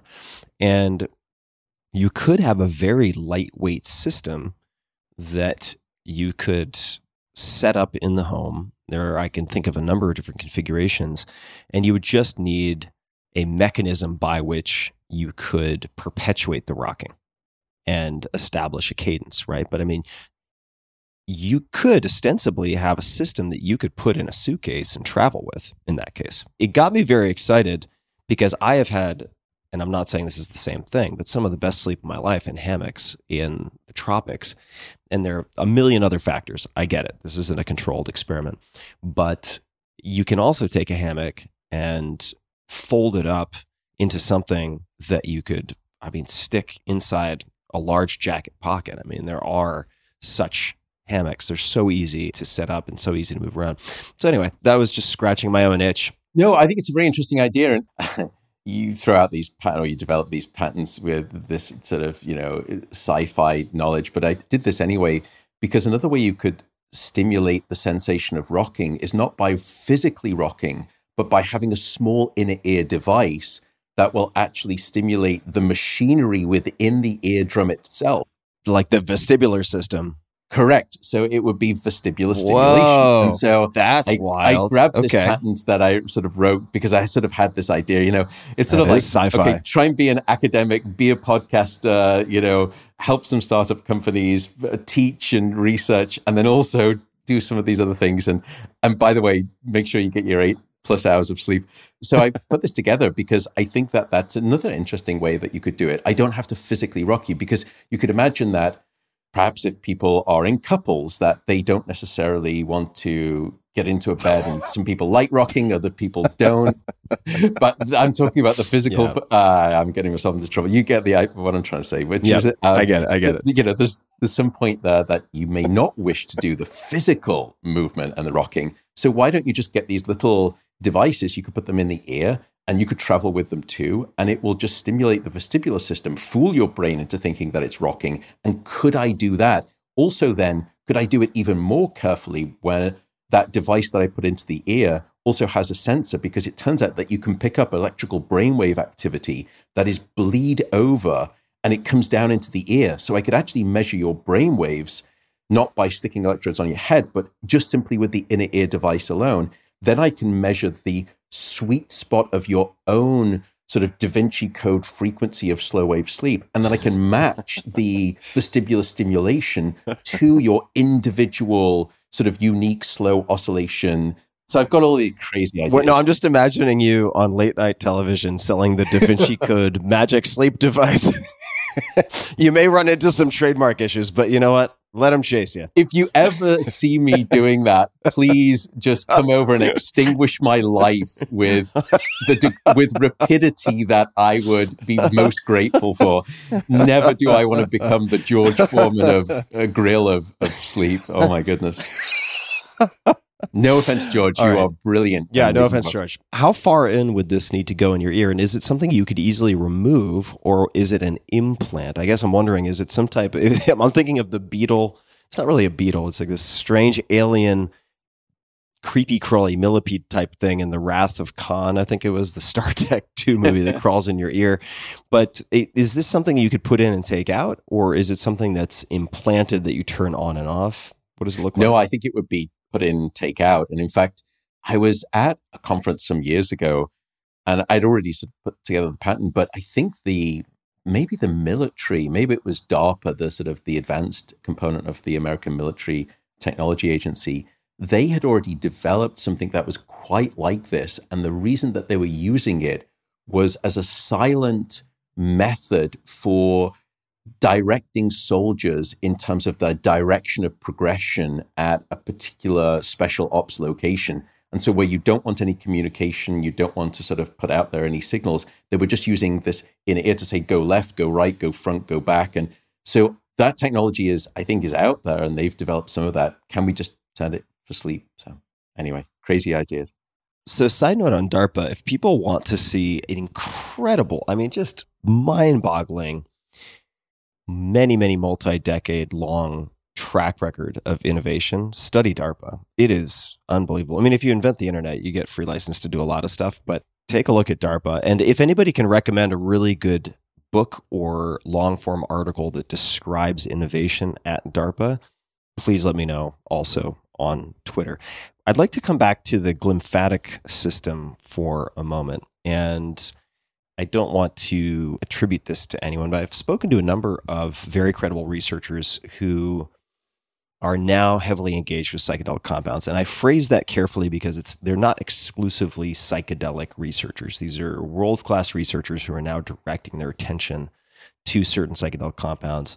Not that there's anything wrong with people who focus exclusively. I'm very fond of a number of excellent scientists who do incredible work who might fit that description. However, the point I want to make is that in conversation, I want to say they described how some of these psychedelics, and I want to say we're talking about the serotonergic classical psychedelics, or at least psychedelics that affect the type 2A receptor, and how they impact microglia in the glymphatic system, which then raises questions about what long-term impact that might have with a certain frequency of administration, hypothetically, on, let's just say, the longevity of some of the cortical structures we were talking about earlier. And would there be the potential of staving off or slowing the onset of some of these neurodegenerative conditions? I happen to be very, and look, I'm talking out of turn here. I couldn't prove this, but I happen to be very bullish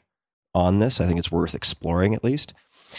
Are there other means by which people can ensure the proper functioning of their glymphatic system if they want to ensure they are facilitating this self-repair and cellular cleaning in the brain? Are there any other levers people can pull? Any other things that people can do or not do that you're aware of?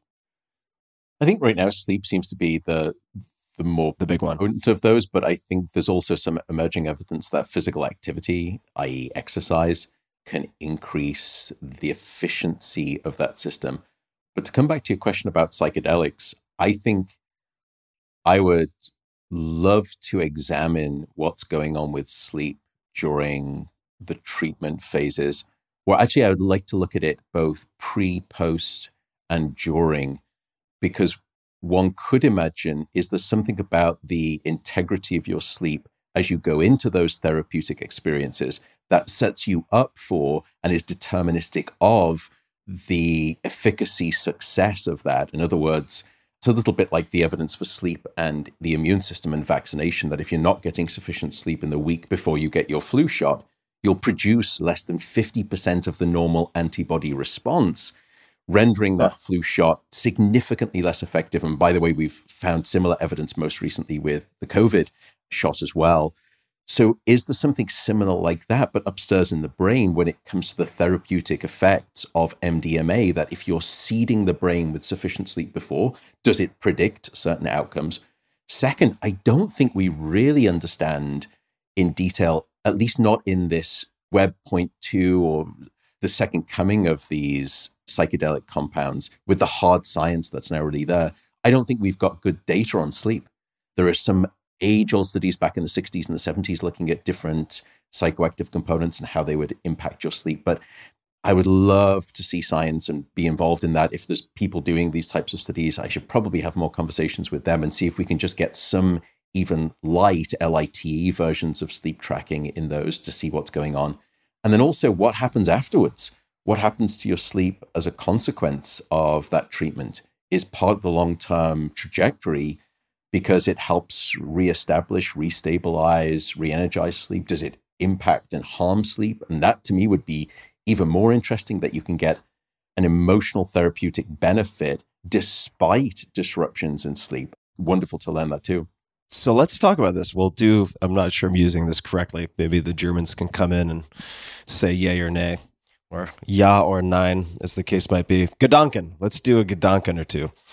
Gedanken, as I like to say. We'll approach it by me sharing a number of observations, patterns that I've recognized just having been involved in the discourse around psychedelics for a reasonably long time now. I mean, since publicly, probably since 2014 or 15, maybe a bit earlier, and then have been immersed in it for quite a bit longer.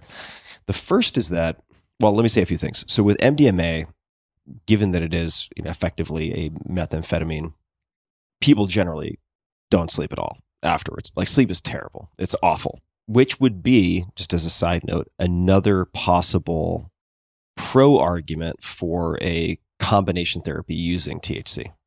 I won't go into too much of the personal details on that, but that would be, I think, a compelling reason to do research looking at that as a combination therapy. With the classical psychedelics, flashback, let me give a flashback. My sophomore year, I want to say it was my sophomore, it might have been my junior year, sophomore or junior year in college. This is a long time ago. This is like 96, 97.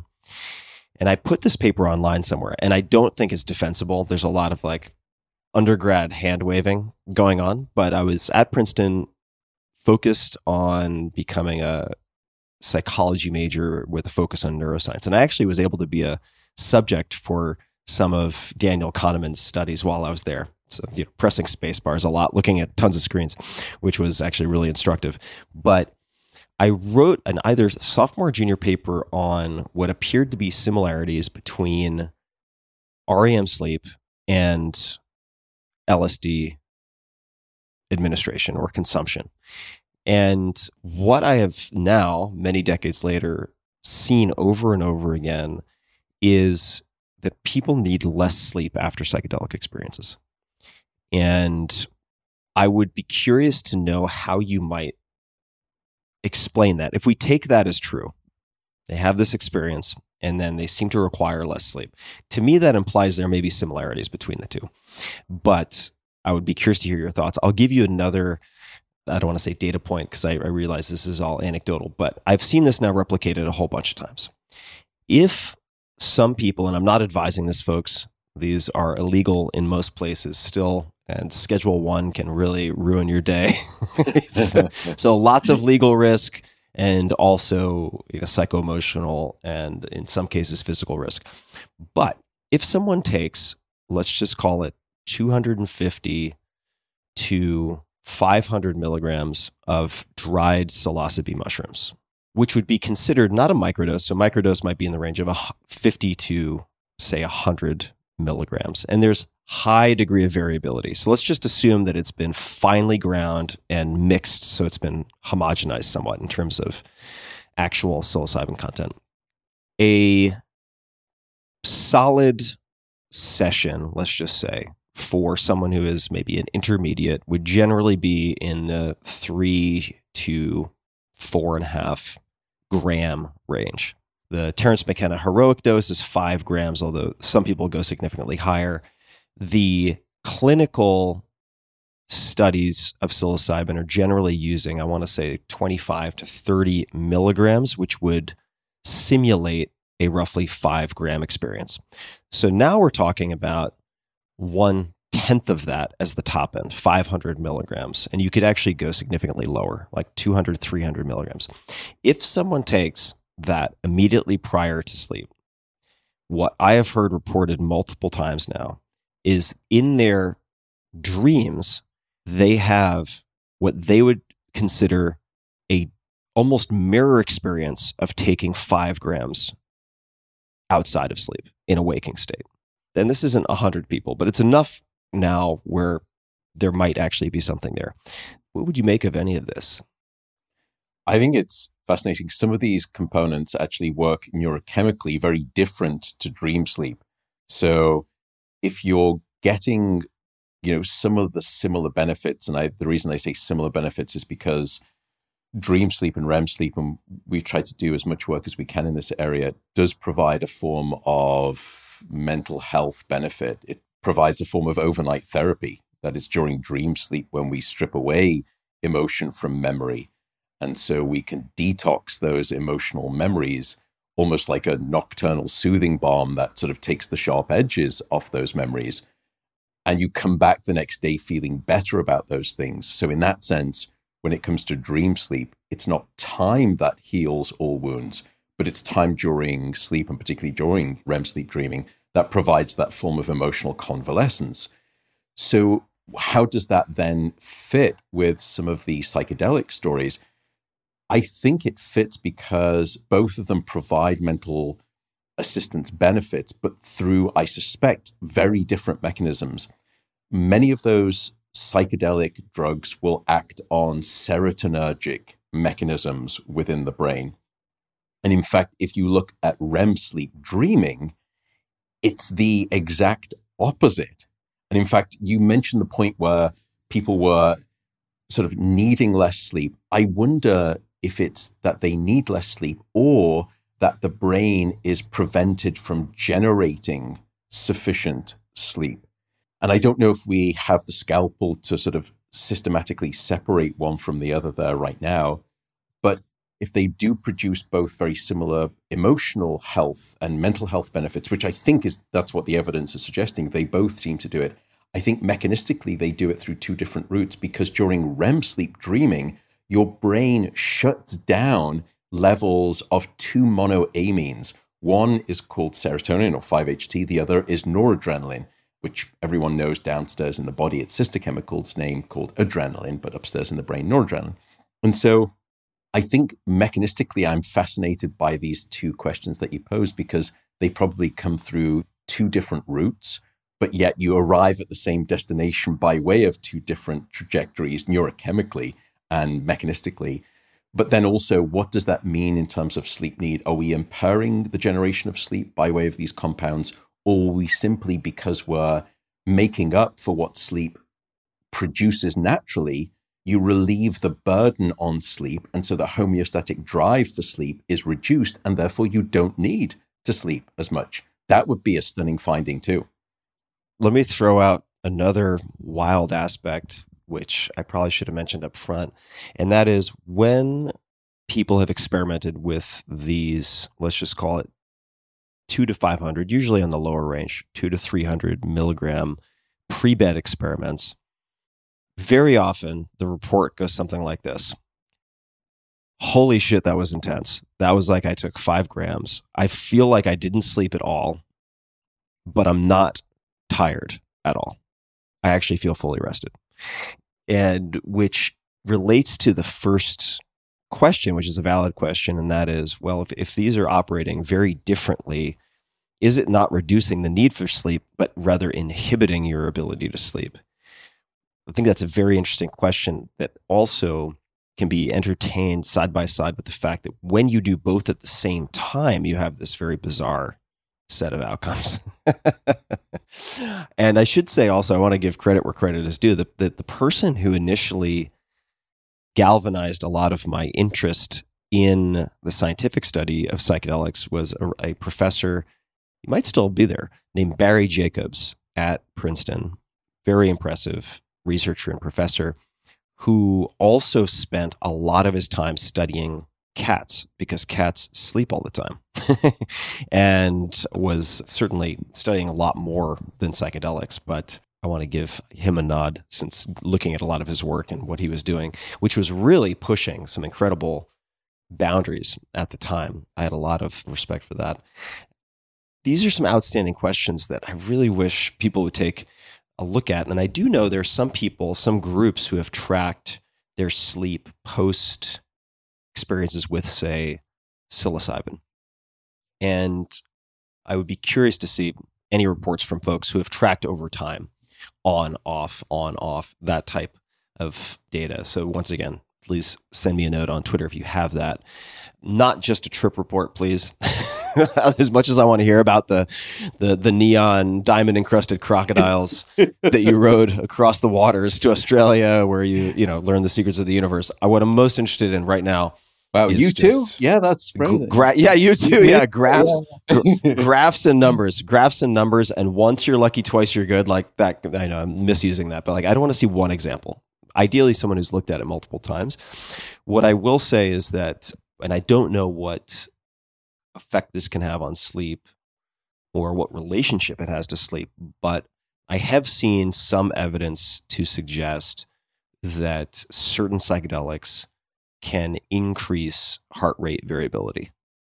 That's another piece of the puzzle that I haven't seen people examine too closely. There may be a few studies that have tracked it. I'm not really aware of anyone that's done it en masse. All right, that's my musings with Tim. Gedunken on the psychedelics. Let's talk for a second about sleep, food intake, weight gain, all that kind of good stuff. And part of the reason I wanted to ask about this is because it seems, this is based on a comment that you had sent to me a few days ago about, maybe you can tell me how to pronounce this, endocannabinoids. Am I saying that correctly? Yeah. Cannabinoids? Yeah. And how do you say this? What's the proper pronunciation? Endocannabinoids. There we go. On endocannabinoids, because I'm wondering if this somehow ties into the earlier conversation we were having about THC. Maybe not, maybe it does. But certainly people who have smoked a lot of weed, which is not me, but will be familiar, or for that matter, who have had enough edibles, will be familiar with the munchies. Very consistent for a lot of folks who might dance with the wacky tobacco on occasion. So could you introduce this in any way that makes sense to you, just in terms of how sleep relates to food intake, relates to weight gain, sleep and food timing, all of that jazz? Because the endocannabinoids, or changes in endocannabinoids caused by sleep loss, seem to increase hunger, food intake, and thus weight gain. It makes me wonder, like, why would that be the case? Why is that? I have observed, as someone who's had a lot of sleep trouble, that I become ravenous, or at least much more compelled to overeat when I don't sleep. It's striking. And I've certainly noticed that too when I sort of travel, if I'm, going back home to the UK, to England, and my sleep is usually always rough with that.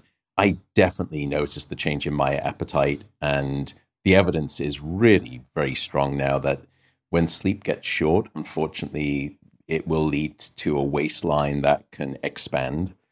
And the early evidence came on to... At Obesity Diplomat. It's a very nice way to put it. Yeah, exactly. My Twitter handle is changing by the minute here. And then at some point, there will just simply be #cancelculturesleepdiplomat, which is kind of, But anyway, so... It takes a village, internet. Let's make his dreams come true. All right. Sorry, go ahead. The world will be a better place without me, I'm sure. So, stop it. Two appetite-regulating hormones. One was called leptin, one was called ghrelin. And leptin, by the way, is a hormone that says to your brain, okay, don't eat it. We think of it almost like the satiety signal that makes you, when you've had food, it makes you feel satisfied by your food, and so you don't want to eat more. And then ghrelin On the other hand, it does the opposite. It is the I want to eat more hormone. It increases your appetite. Ghrelin, G stands for go eat the cookies. Yeah, exactly. Right. Sort of G for my stomach is growling and I desperately want to eat more. And what they found was that when you limit people to, let's say, just 4 to 5 hours of sleep a night for several nights, you see a dastardly change in those two appetite hormones. Firstly, what they found was that leptin, the don't eat, the I'm sort of satisfied with my meals, a satiety signal, that dropped by about 18%. If that wasn't bad enough, levels of ghrelin, which is the hunger hormone, that increased by 28%. So in some ways, it's almost like physiological double jeopardy that you're getting punished twice for the same crime of not sleeping, once by a loss of the signal that says don't eat, you're full with your food, you lose that signal. And then if that wasn't bad enough, you ramp up your ghrelin signal, which is I'm hungry. Hunger levels would increase by around about 24 to 25%, depending on the study. So that was sort of the emerging evidence on the appetite regulating hormones. And by the way, that doesn't necessarily lead to a consistent change in eating more of every type of food. The unfortunate thing is that the class of food that you start to increase your greatest desire for, it's not just that you want to eat more, it's the things that you want to eat more of are the things that are more obesogenic. So these are more carbohydrate-rich foods, simple sugary foods, ice cream, sweets, etc. And also they found an increase in your preference for eating salty snacks, which can put you towards a path of greater hypertension. So that was the evidence at the basic appetite-regulating hormone level. But then the more recent data came out, and you're right, that all of us, even if we're not smoking the wacky tobacco as you described, all of us have our own cannabinoids that we release inside of our brain and our bodies. We have naturally occurring cannabinoids in our brain, and they're called the endocannabinoids, meaning that they come from inside of us, endo. And you're absolutely right that when you give people exogenous cannabinoids like THC, it makes them hungry. You get the munchies. But what they found was that when you sleep-deprived individuals, this has got nothing to do with THC or cannabis or smoking weed, you increased the amount of these cannabinoids within the brain and within individuals. And so all of a sudden, you start to see perhaps it's not just these leptin and ghrelin that are changing to conspire to increase your hunger in your waistline, but it's also that these endocannabinoids are increasing. And you can then start to ask, well, why would that be the case? How can we explain those things? Currently, we don't quite know. One hypothesis is that the only time when you see other species deprive themselves of sleep, because human beings, in truth, are probably the only species that will deliberately deprive themselves of sleep for no apparent good reason. But animals will do it occasionally. And the most common occurrence is when they're under conditions of starvation. And so here, under those conditions, the brain releases a wake-promoting chemical called orexin. And the reason is because the brain has figured out I'm under conditions of starvation. It must mean that my ability to forage for food in my standard perimeter during the time that I'm awake is not yielding enough food. So I need to push myself to be awake longer to forage in a wider perimeter and therefore to find and solve this caloric deficit. So one possibility is that because you are deprived of sleep, you're sort of getting this signal of, let me ramp up my hunger even more, let me drive up my motivation to go and search for food, because otherwise I'm going to be in a mission critical kind of break glass in case of emergency situation. But we don't truly understand why these hormonal patterns go awry. We certainly know that you will increase your intake of food. We then went on to discover that it's not just about what changes in your endocannabinoids or in your hormones, because in fact, the choices that you make for your foods are controlled by your brain. That's the central dominating decision pivot point for here. So we took a group of individuals and we deprived them of sleep, and then we gave them a full night of sleep. And it was a counterbalance study where they go through both full sleep and without sleep. And the next day, we placed them inside an MRI scanner. And we started to show them different images of food that range from really unhealthy foods, pizza and donuts and ice cream, all the way up to really healthy, different types of foods. And they had to rate the desire that they had for those individual foods. And we also did something a little bit dastardly. To make it more ecologically valid, we told them, and we did do this, that one of those items that they said that they found desirable, we would then serve them when they came out of the MRI scanner, and they had to politely please eat that food. So it sort of just forced them to make sure that they're making the choices correctly. And what we found is that the brain, you started to rate these obesogenic foods as much more desirable. And the reason was that the control regions of the brain, once again in the prefrontal cortex, were shut down, whereas more hedonic drive centers within the brain, dopaminergic centers, and also the amygdala, which is also controlling hedonic food desires, those ramped up in terms of their activity. And that's a profile that we typically see in patients who are suffering from obesity. It's this profile of what we would call a brain state of hedonic eating that you shift over into just going after desirous foods, unhealthy foods. So it was a two-part equation: changes downstairs in the body and then changes upstairs within the brain. There have been since some studies looking at dieting without sleep, which I think is probably some really fascinating data. But let me just pause there for a second, because I keep just talking in a long stream. I get so excited. Orexin, is that O-R-E-X-I-N? How do you spell that? Orexin. Okay. Yeah. I was hoping you would say E-R-E-X-I-N, because then I was going to suggest that you could actually cross-sell the orexin for male vitality after the Da Vinci Code magic sleep device. Oh, my spot on late-night television is assured after this conversation. Yeah, I'll take my customary 15%. It's fine.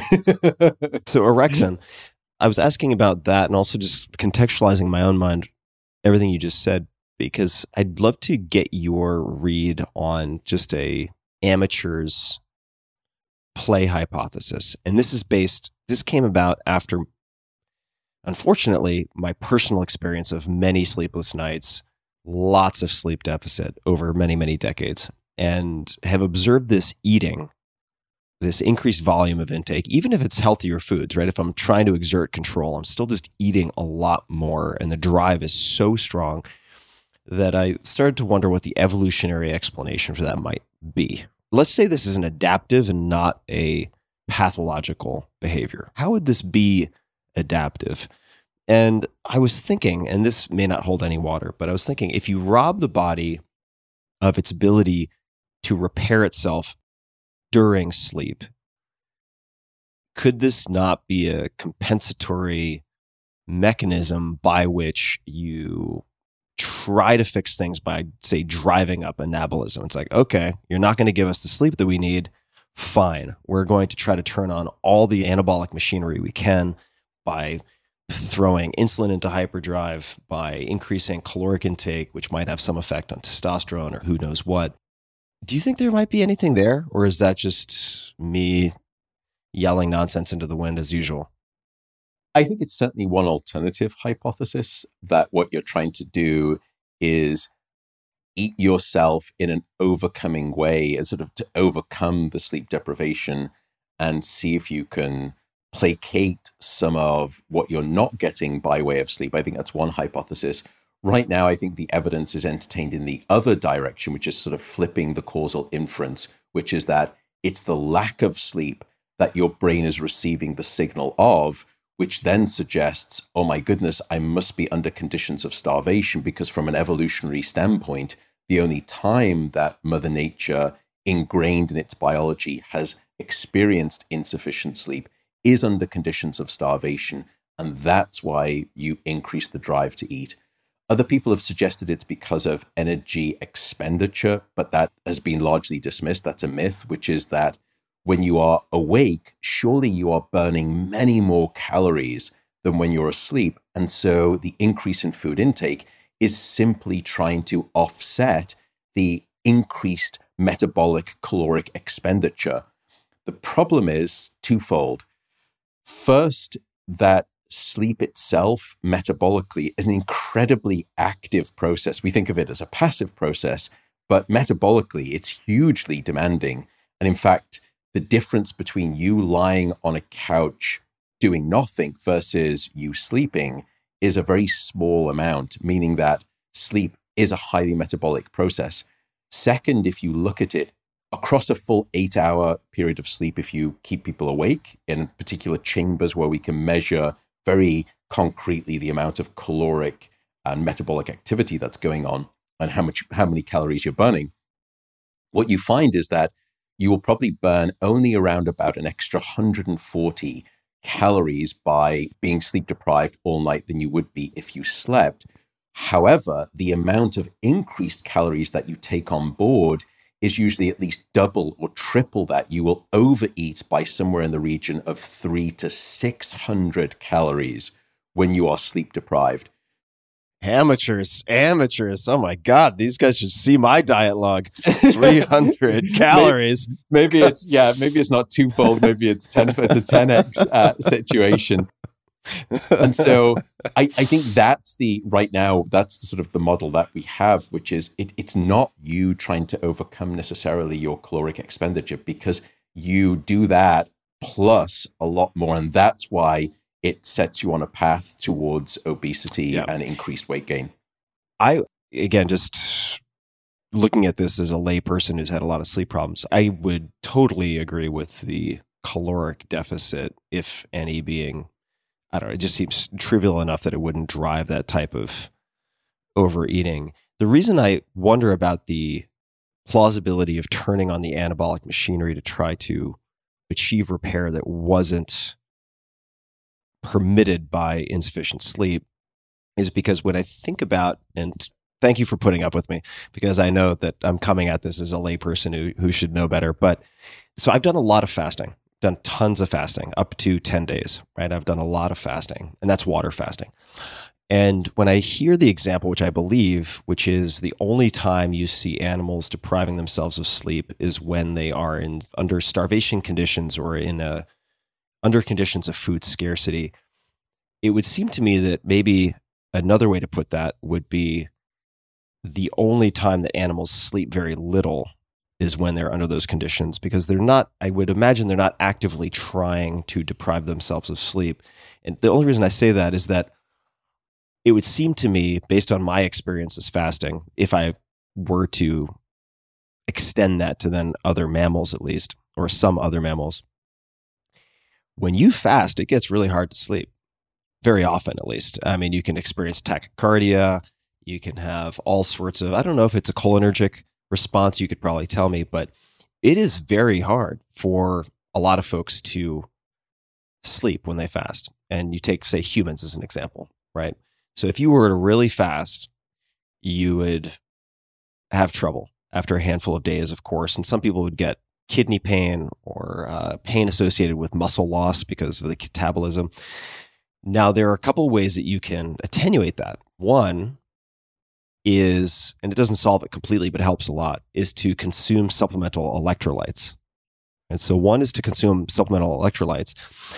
Another is to consume stuff that monkeys like so much, and that is fruit, right? So fructose will help you to maintain blood pressure where it might otherwise plummet, and you could get what's it called, orthostatic hypotension, where you stand up and you think you're going to pass out. Yeah, orthostatic intolerance. Yeah, orthostatic intolerance. There we go. So I just wonder if the lack of sleep is basically directly caused by the caloric insufficiency.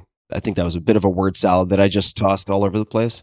No, let me sort of mix it further. I think it's a delicious salad, because that evidence is fairly reliable. When you speak to people who are fasting, very consistently they'll say one of the things that's perhaps hardest about the fast is not necessarily the struggle with hunger.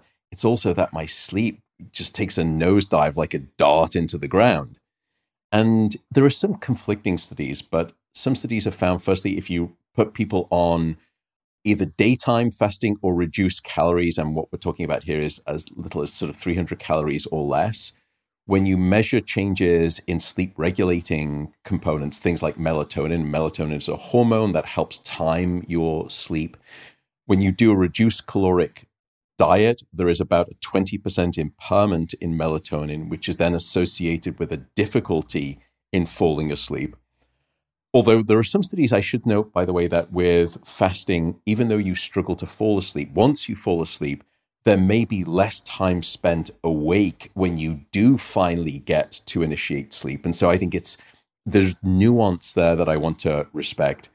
Probably the other evidence, and there's just not good enough evidence yet to really look at this, but I think the strongest, most robust evidence is probably in areas of religious-based fasting, such as Ramadan, where people will fast from sunrise to sunset for about a month. And there, what we've noticed is probably at least 5 specific changes. First, once again, coming back to orexin, rather than erexin, orexin, the wake-promoting chemical. By the way, we discovered orexin by way of studies in narcolepsy, where patients who have narcolepsy, who have an unstable wake-sleep switch, where they just can't maintain wakefulness during the day, they keep flip-flopping back and forth between unstable wake and sleep. What we discovered is that narcolepsy is principally a condition of a deficiency in orexin. In other words, orexin is this wake-promoting chemical, and the amount of orexin that they release in narcoleptic patients and the cells that release it are markedly deficient, and the number of orexin receptors in the brain are deficient, which we think explains the reason why they lose the wake-promoting on switch during the day and why they are so susceptible to sleep attacks. But anyway, I digress. Coming back to Ramadan, you see individuals, their levels of orexin increase. They have a decreased level of peak melatonin, as I sort of just mentioned, with reduced caloric diets. Also, the arrival of when that peak in melatonin occurs is much later into the night. In other words, you're not getting the signal of it's darkness, it's nighttime at the same time of your normal bedtime. You get it several hours later, which may in part explain why it's harder for you to fall asleep. Related, their bedtimes drift forward, which is really interesting. And we think it's related to that delay in melatonin release. Total sleep time decreases by probably about an hour if you look at those studies. And we also see an interesting dissociation in sleep stages in Ramadan. The thing that takes the greatest hit seems to be rapid eye movement sleep, whereas non-REM sleep seems to be largely unaffected. So right now, that's probably some of the best evidence that we have as to what's going on to explain why people suffer such problematic sleep when they're going through fasting. But again, I think more studies looking at real true fasting are required because those aren't necessarily reflective of the fasting that you're talking about. So let me make a few comments and then I'll ask 1,000 more questions. So the first, I would say, not to make light of narcolepsy, but if anyone listening has not seen video of the fainting goats, which have been bred to have narcolepsy. That's actually not narcolepsy. Oh, they're not? The fainting goats, no. What is that? It looks very much like narcolepsy, but it's a condition where when you frighten. So in patients who have narcolepsy, one of the other features is not just that you're unstable in terms of your sleep-wake and you fall asleep during the day. There's something called cataplexy. Cataplexy happens where all of a sudden, if you get strong emotion or you frighten a patient with narcolepsy or an animal with narcolepsy, and there are dogs that have been bred with the narcoleptic gene, then all of a sudden they lose all muscle tone. And part of the reason is when we go into REM sleep, we actually become paralyzed. Our brain paralyzes our body so the mind can dream safely. But that same mechanism of paralysis seems to go awry in narcolepsy. And these patients will go into this just cataplectic attack where they will lose all muscle tone and they'll collapse down on the floor. And it looks like they've gone into REM sleep. They haven't. They're awake. They're just locked into the unusual paralysis that would normally happen during REM sleep. Whereas with the fainting goats, it's actually a different mechanism where when they get frightened, all of a sudden their muscles become incredibly rigid and then they topple over. They look like some type of statue you would see in a menagerie for a Christmas display in front of a church or something. I mean, they totally just stiffen and then fall right over. Out. That's right. Yeah. And they will sometimes just hop on their straight legs to try and get away, or they just keel over. But that's actually quite different. Things. But you can go online and look at sort of search for dogs and narcolepsy, and you'll see many of these things. It's a stunning condition and very tragic, of course, for the narcoleptic patients. Cataplexy is a major daytime disruptive feature. So I'm glad I brought up fainting goats just so I can stand corrected. So would it be fair to say that these are cataplexic goats, or what would you call them? No, not on the basis of the way that we term cataplexy within narcolepsy. Oh, right, because that would be the loss of muscle tone. Correct, exactly. What would you even call them if you wanted to use a fancy scientific term? My typical term is just muscle rigidity, that they go into a muscle spasm rigidity. And that all of a sudden, it's bred, there's genes. And I think there's some evidence that because it's bred, there was this whole group of, I think it was cattle actually, that had this genetic abnormality. And what was interesting is that the cattle were housed next to a train track right at the point where the train was on its points, and it would always have to honk its horn. And so reliably, you could video the whole herd, and you knew it because you knew the timing of the train. It would come through. You knew that the train would honk its horn. It would startle the cattle, and the whole field of cattle would just collapse down. Oh, man. But anyway, so I'm sorry. I'm taking us on a non-scientific tangent. Poor cattle. I mean, I love science, but we don't have to do it all the time. All right, let's get to story time with Tim related to the Olympics for a second, and then we're going to get to a question about modafinil. So I'm going to cede that. There was a time, I want to say this was maybe 2 or 3 Olympics ago, it could have been further back, where lo and behold, something amazing was observed. And that was almost all of the sprinters who made it to the final rounds of the Olympics were prescribed modafinil because they had been diagnosed as narcoleptics by their doctors. So who knew all of these world-class sprinters would happen to be narcoleptics? It's amazing. What a coincidence. What a coincidence. So the subtext here is that modafinil can be used as a performance-enhancing drug. Now, modafinil, as I understand it, I think that is Provigil and not Nuvigil. Maybe it's both. Provigil, yeah. Provigil. Do we know how modafinil works? Do we understand how it works? Or was that a discovery in search of a mechanism, in a sense, because there's so many drugs that are used, including some very common drugs, where we don't really know exactly how they do what they do. We just know that they do X. Is modafinil understood well? No, it's not.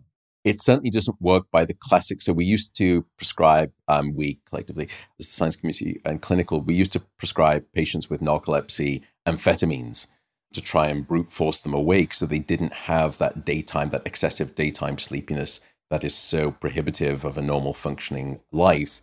And now that clinical practice has shifted towards prescribing modafinil. Modafinil, like amphetamine, is a wake-promoting chemical, of course, but it doesn't seem to work by way of that classic amphetamine-based route. Exactly how it works, it's a little bit unclear. It may be working by way of stimulating levels of noradrenaline, serotonin, and perhaps also levels of another chemical called histamine, which is a very strong wake-promoting chemical. Right. Just quick side note, for people who have ever felt drowsy after taking a Benadryl, that's right, would be experiencing an antihistamine. So yeah, that's how we discovered part of the role of histamine as a wake and a sleep-regulating chemical was that the older forms of anti-allergy medications, that they would cross the blood-brain barrier, and the anti-allergy medications were principally blocking this thing called histamine, because in the body, it controls the allergic response. But if it gets into the brain, then it also decreases levels of histamine in the brain, and histamine is a wake-promoting chemical. So when you decrease it, you result in a level of sleepiness, and it starts to knock you out. So those are some of the different current chemical systems that we think modafinil may be working on, but it's still very unclear right now. Yeah. And I'm asking this partially as a public service because I know of a lot of folks out there who are self-described biohackers who use modafinil long-term without cycling off. And I just It strikes me as a bad idea when the mechanisms are poorly understood, but who am I to say? I will say from personal experience, because I've experimented with modafinil, I have never in my life experienced the development of tolerance as quickly with anything than with modafinil. I mean, it is remarkable. I will say if I use it once at the sort of therapeutic dosing range, amazing day, super productive. Oh my God, I just got a week's worth of productivity crammed into one day. The next day, same dose doesn't work. The tolerance that I develop and the necessity to increase the dose is so violently rapid that I decided very quickly I didn't want to use this stuff, because I also experienced, this will not be a surprise to you, that if I used it for a few days and I'd already developed a tolerance by that point and I stopped, my productivity was absolutely annihilated for multiple days. I just didn't find it to be the tool for me. That's part of the reason I was asking about modafinil, just in case people out there are using it. Yeah, I think I would be concerned about its long-term use, in part because of its disruptive impact on sleep, and also the fact that in biology, it's very rare that you get a free lunch. And when you fight biology, you normally lose. And the way you know you've lost is long-term disease and sickness. Yeah, I did find that my immune system felt funny also when I was using modafinil after a while. It didn't sit super well with me, but that's not to malign it as a tool in the toolkit, especially for people who need it. So let's talk about the name that has been invoked several times. And we may do it by speaking more broadly about sleep drugs, the good, the bad, and the ugly. But let's have it also include trazodone, since it's come up now at least twice. How would you suggest people think about sleep medications and sleep architecture? Where should we begin?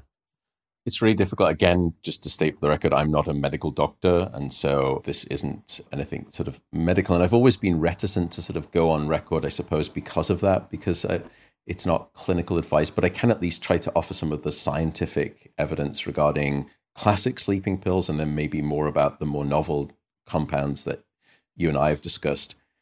Right now, I'm probably not a big advocate of the classic sleeping pills or even the newer classic sleeping pills. And I don't necessarily need to name any names. Everyone can name them, but they're in a class of drugs that we call the sedative hypnotics.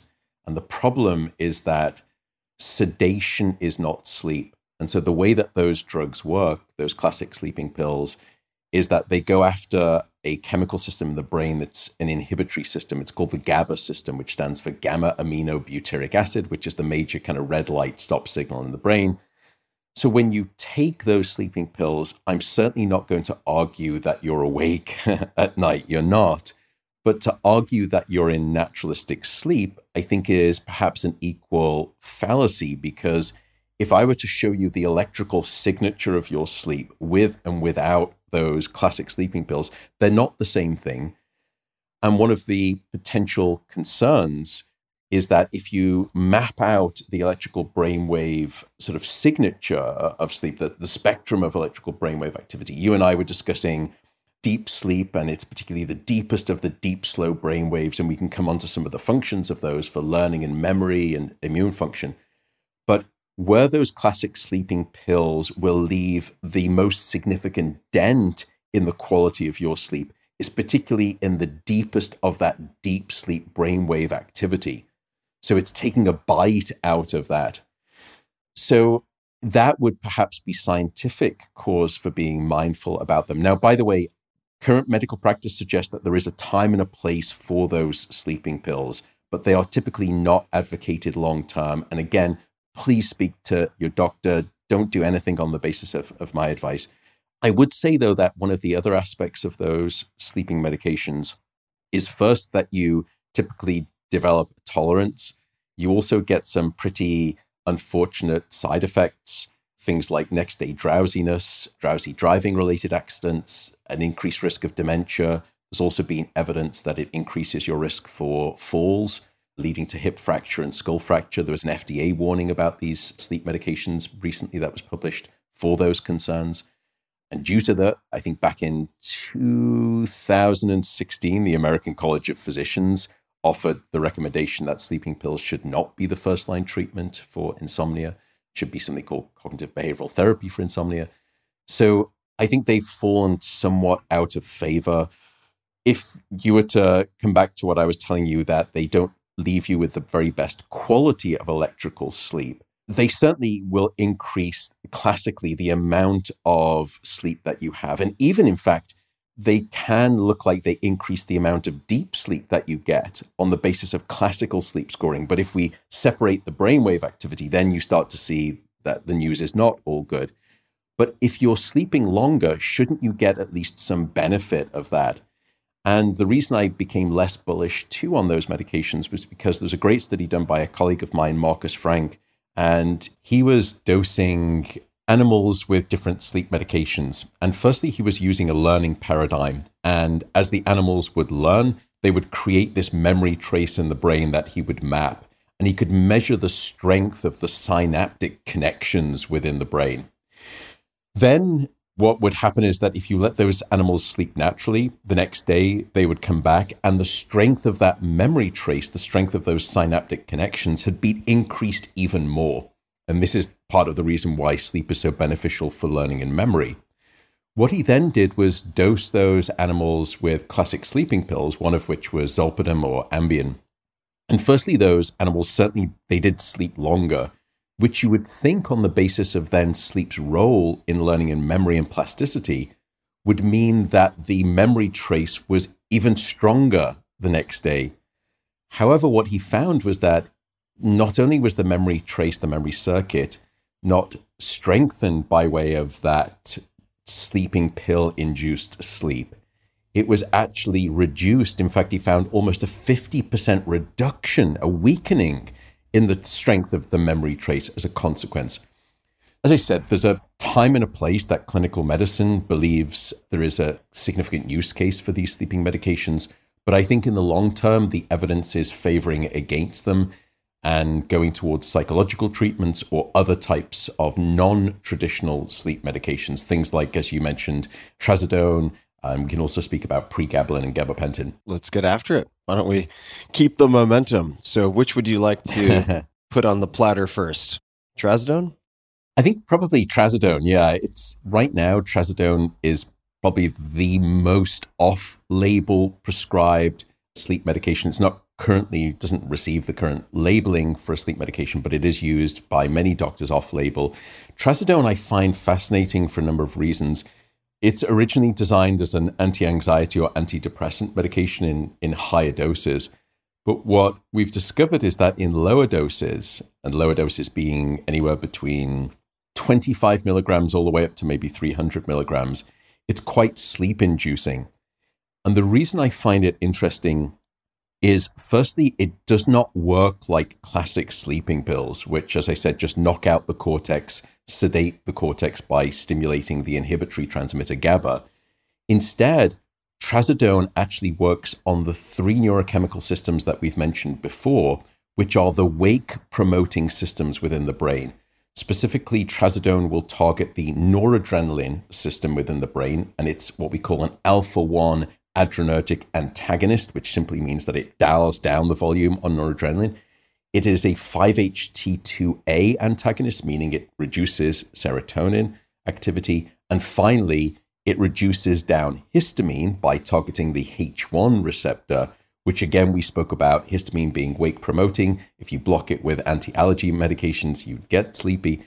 By the way, trazodone I know sounds quite scary. It sounds like a tranquilizer, and it's not like that at all. It's actually very nuanced. What I like about its profile, perhaps, is that, from a scientific perspective, is that it tries to do something more naturalistic. It tries to switch off the volume of the wake-promoting regions and therefore allows sleep, the passage of sleep, to be produced and arrive with you in a more naturalistic way. Also, one of the other interesting features is that not only does it, and by the way, it seemed to be quite effective. There was a meta-analysis that was done recently on 11 different really well-controlled, randomized, placebo-controlled trials, or RCTs, across probably almost around 500 different patients. And what they found probably was three things of interest. The first is dose, then age and then duration of use or efficacy, they found that regardless of the dose, whether it be below 50 milligrams or above 50 milligrams, it provided benefits for reducing the time it takes to fall asleep, which is what you were describing with trazodone use. It reduces the amount of time you then are spending awake for the rest of the night. It increased deep non-REM sleep. But here was the fascinating part for me. It didn't come at the cost of REM sleep, which in some ways is a little bit surprising. They're not utterly antagonistic in their role, REM and non-REM. But I mentioned earlier on in the conversation that you can increase deep non-REM sleep by way of exercise.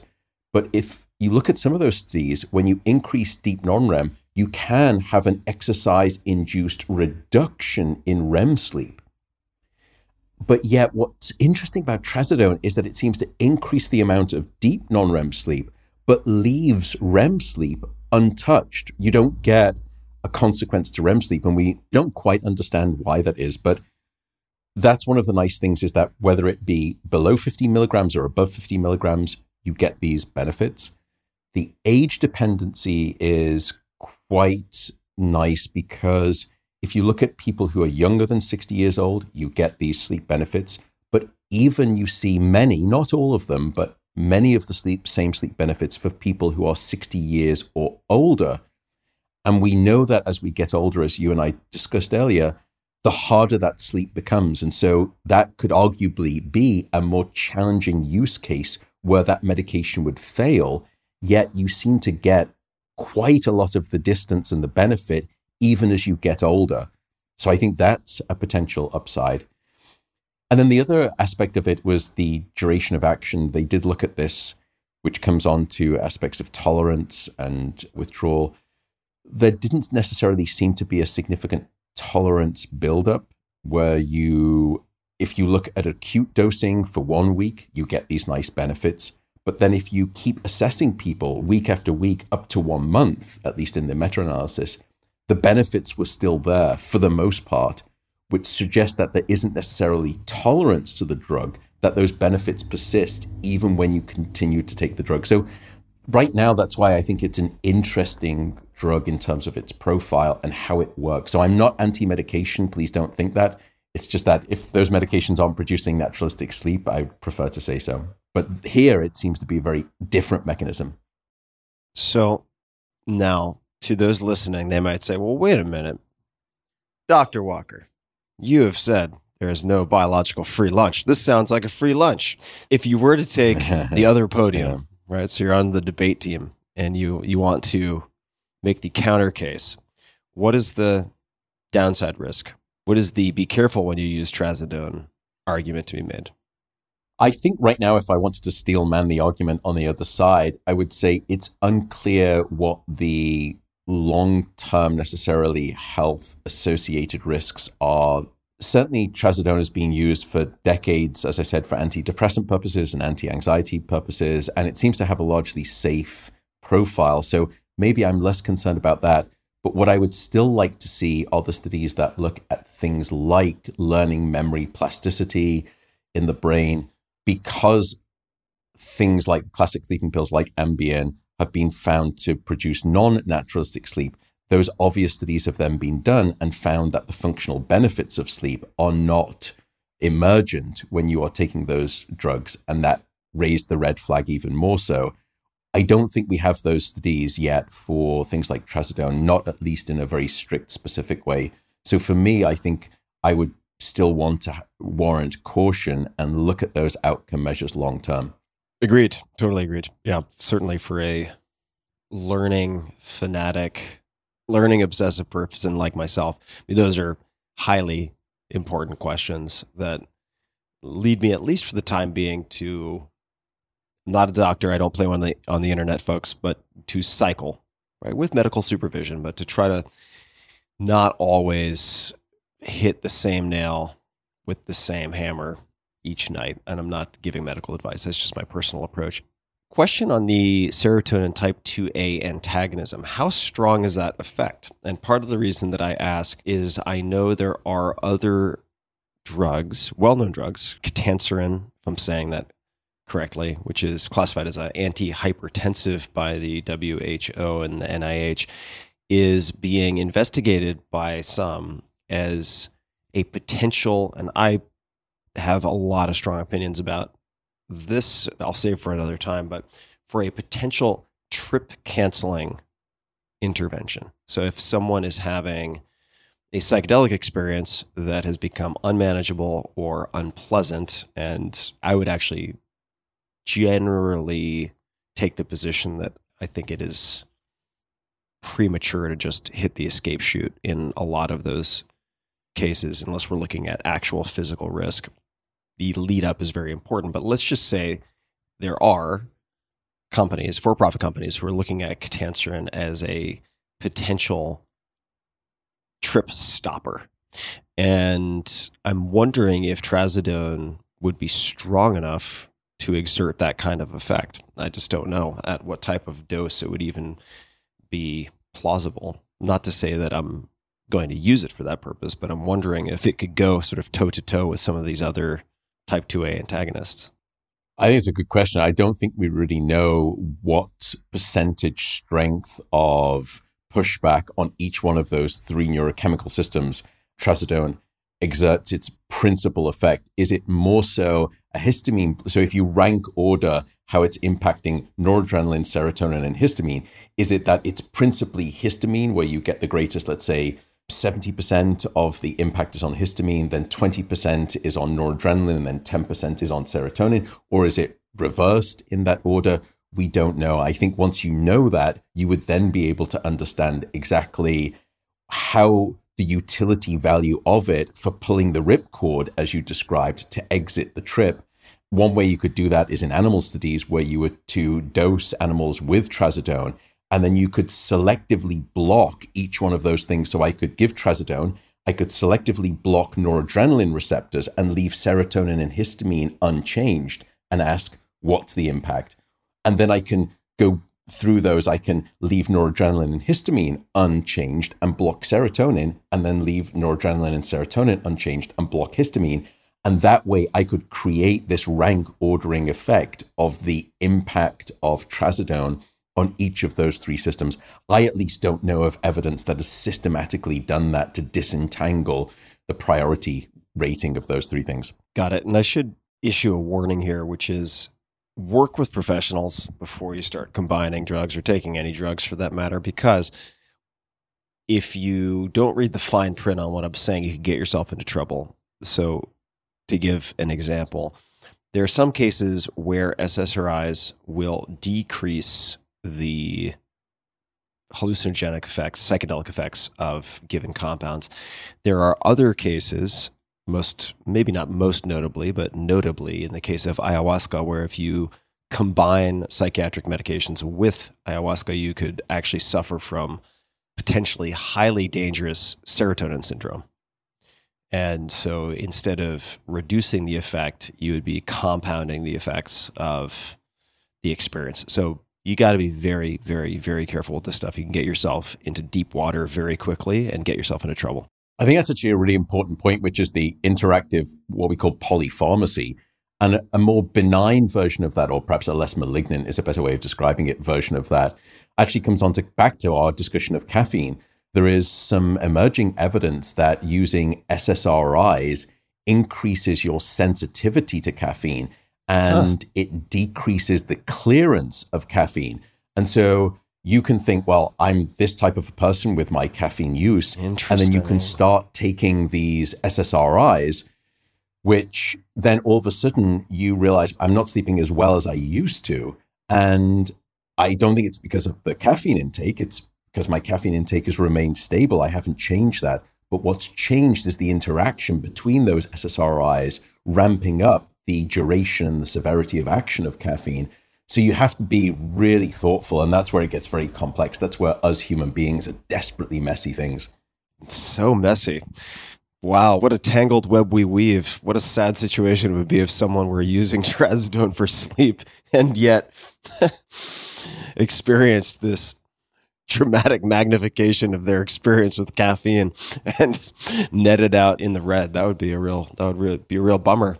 Yeah, we We don't yet know if it's trazodone in particular. These were the sort of the more classic SSRIs. Yeah, trazodone's pretty weak. It's sort of a failed, I don't want to call it a failed antidepressant. No, it's certainly not a first-line treatment. And that's why it's become its most popular use right now is not as an antidepressant. It's because it's, yeah, sleep-inducing. Yep. All right, so let's leapfrog to pregabalin and gabapentin. You can take either. Gabapentin people may recognize because veterinarians love to hand it out like Pez candy when you take your dog in or your cat in. But which of those would you like to talk about first? I mean, we can talk about both of them because in some ways they have the part of the same class of sort of drugs, pregabalin and gabapentin. You're right that they're used for multiple different reasons, one of which is pain medication, muscle relaxant.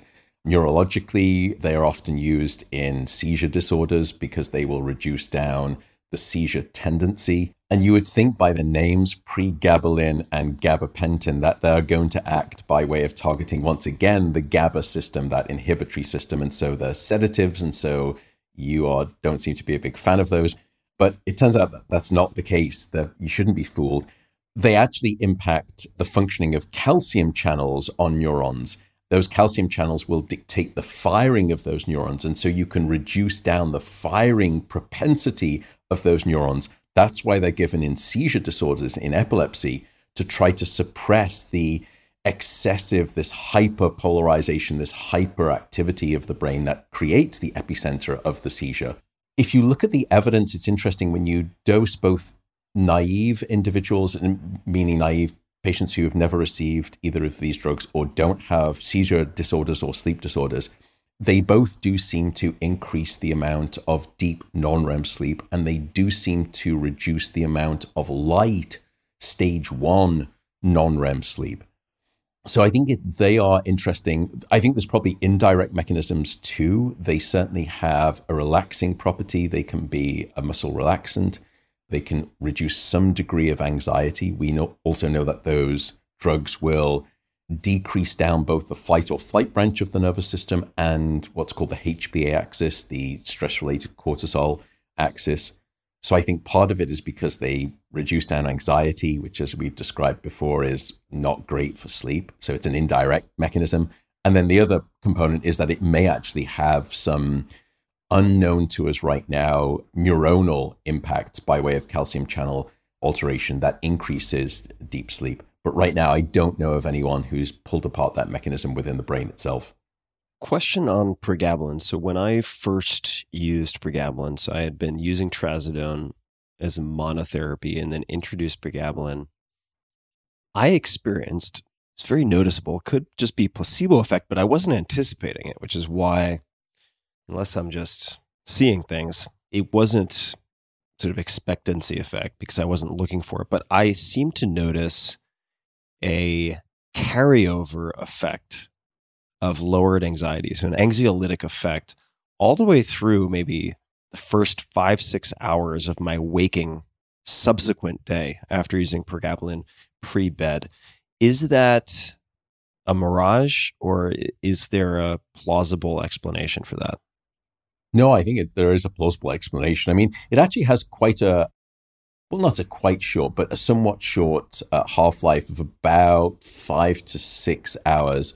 So when you come back then to the quarter-life, we're talking about somewhere around 12 hours. So it would make sense that it's in the first part of the day where you still get that sort of floaty, reduced, jittery feeling in the morning where things just feel a little bit more relaxed because that still is present in your system. It depends on the dose.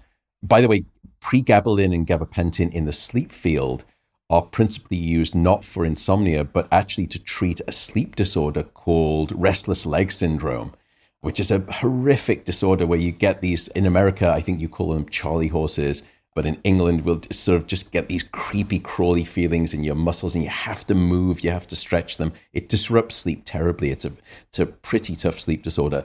And it's used there to try to treat some of the aspects of the muscle cramps and the muscle problems.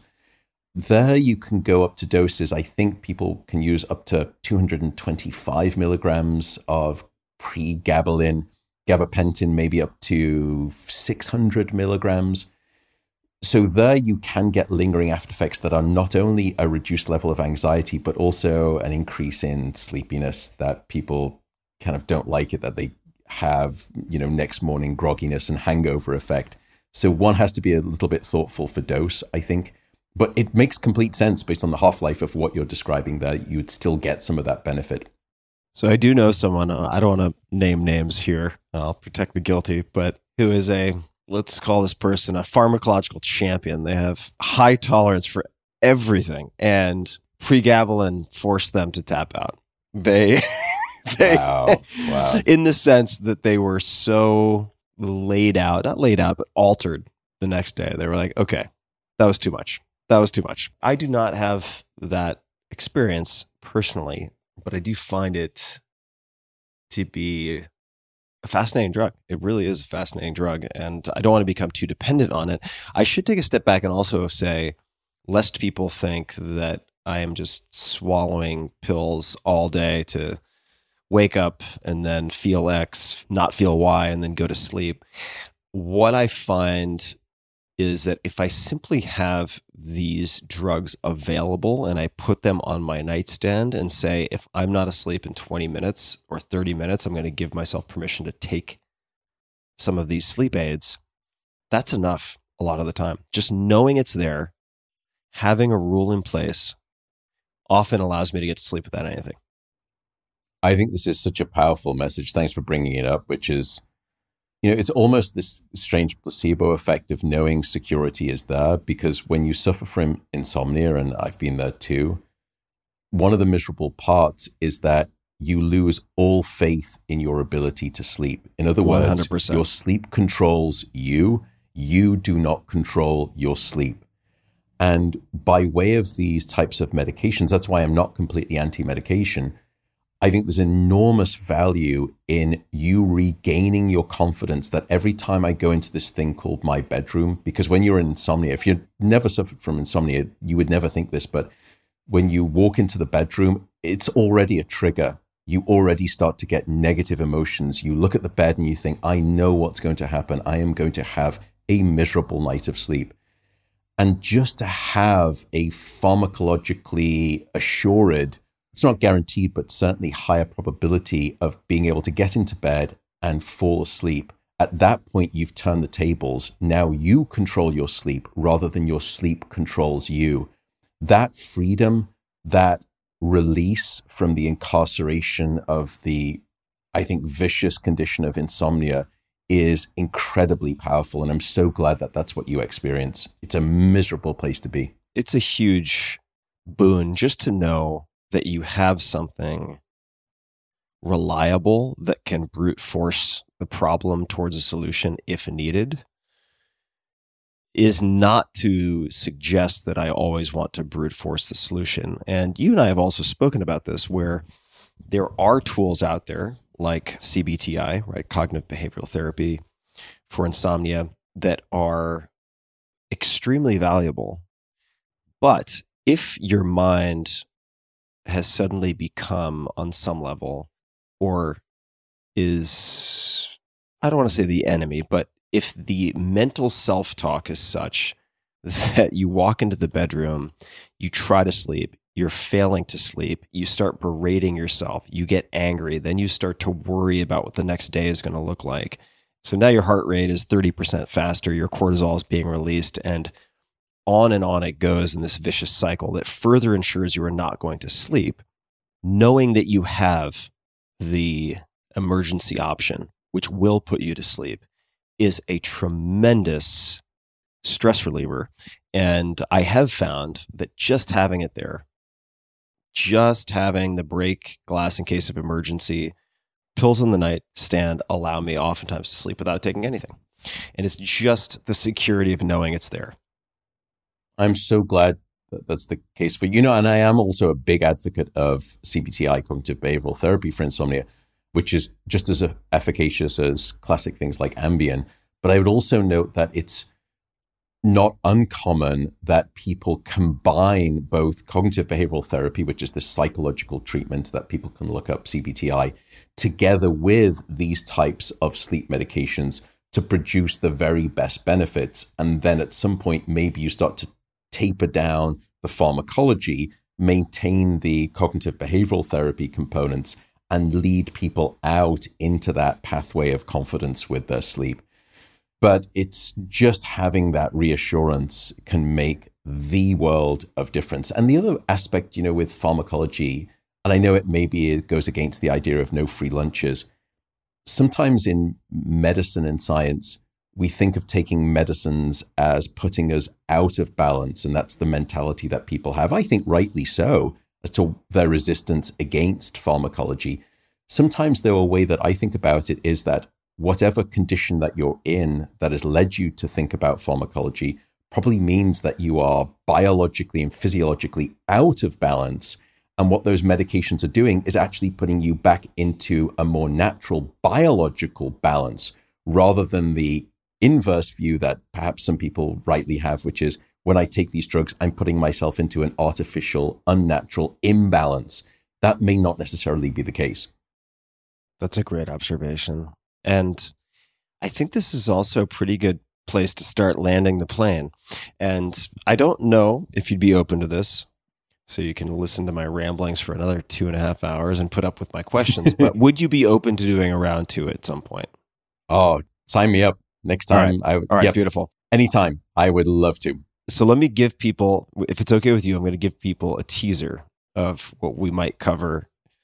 This is a non-exhaustive list, but there are a number of things that we brainstormed beforehand. I do not know the answers to these things, and I would really love to explore them. So we have sleep, learning, memory, and creativity. And there are many bullets to explore there. We have sleep and sex, intercourse, orgasm, masturbation, libido, all my favorite things. So we can talk about that next time around in round two. And then also dreaming and lucid dreaming. So I have a long-standing, multi-decade-long interest in lucid dreaming, and I really want to dig into dreaming and lucid dreaming. So those are just a few of the things that we can and should explore in a round two. Matt, is there anything you would like to mention in closing that we haven't brought up? Anything you would like to point people to? Certainly, people will want to follow you at Dastardly Diplomat on Twitter. I'm kidding. It's at Sleep Diplomat on Twitter. But are there any resources, websites you'd like to point people to, closing comments, recommendations, anything at all that you'd like to bring up? No, firstly, I would just say, I think I love those topics. I think there's so much to discuss, and maybe, you know, when people are threading you and I in on Twitter, they can sort of chime in as to whether those topics sound great and anything else that we can discuss. I would love to do that. I think people have heard enough of my dulcet British tones. I won't say too much more. If you want to find out more about sleep, I would probably say the best place to learn more about what I'm doing with sleep is probably my own podcast, which it took us months and months to come up with the creative naming of it. And it's called The Matt Walker Podcast. And so you can just find that on all places where you get your podcasts. So that's probably The Matt Walker Podcast is probably the best place to get more info on me. But no, I will keep my mouth shut. I've said enough. I've spilled enough of my diatribe to not bore people with anything more. So British, so British. I love it.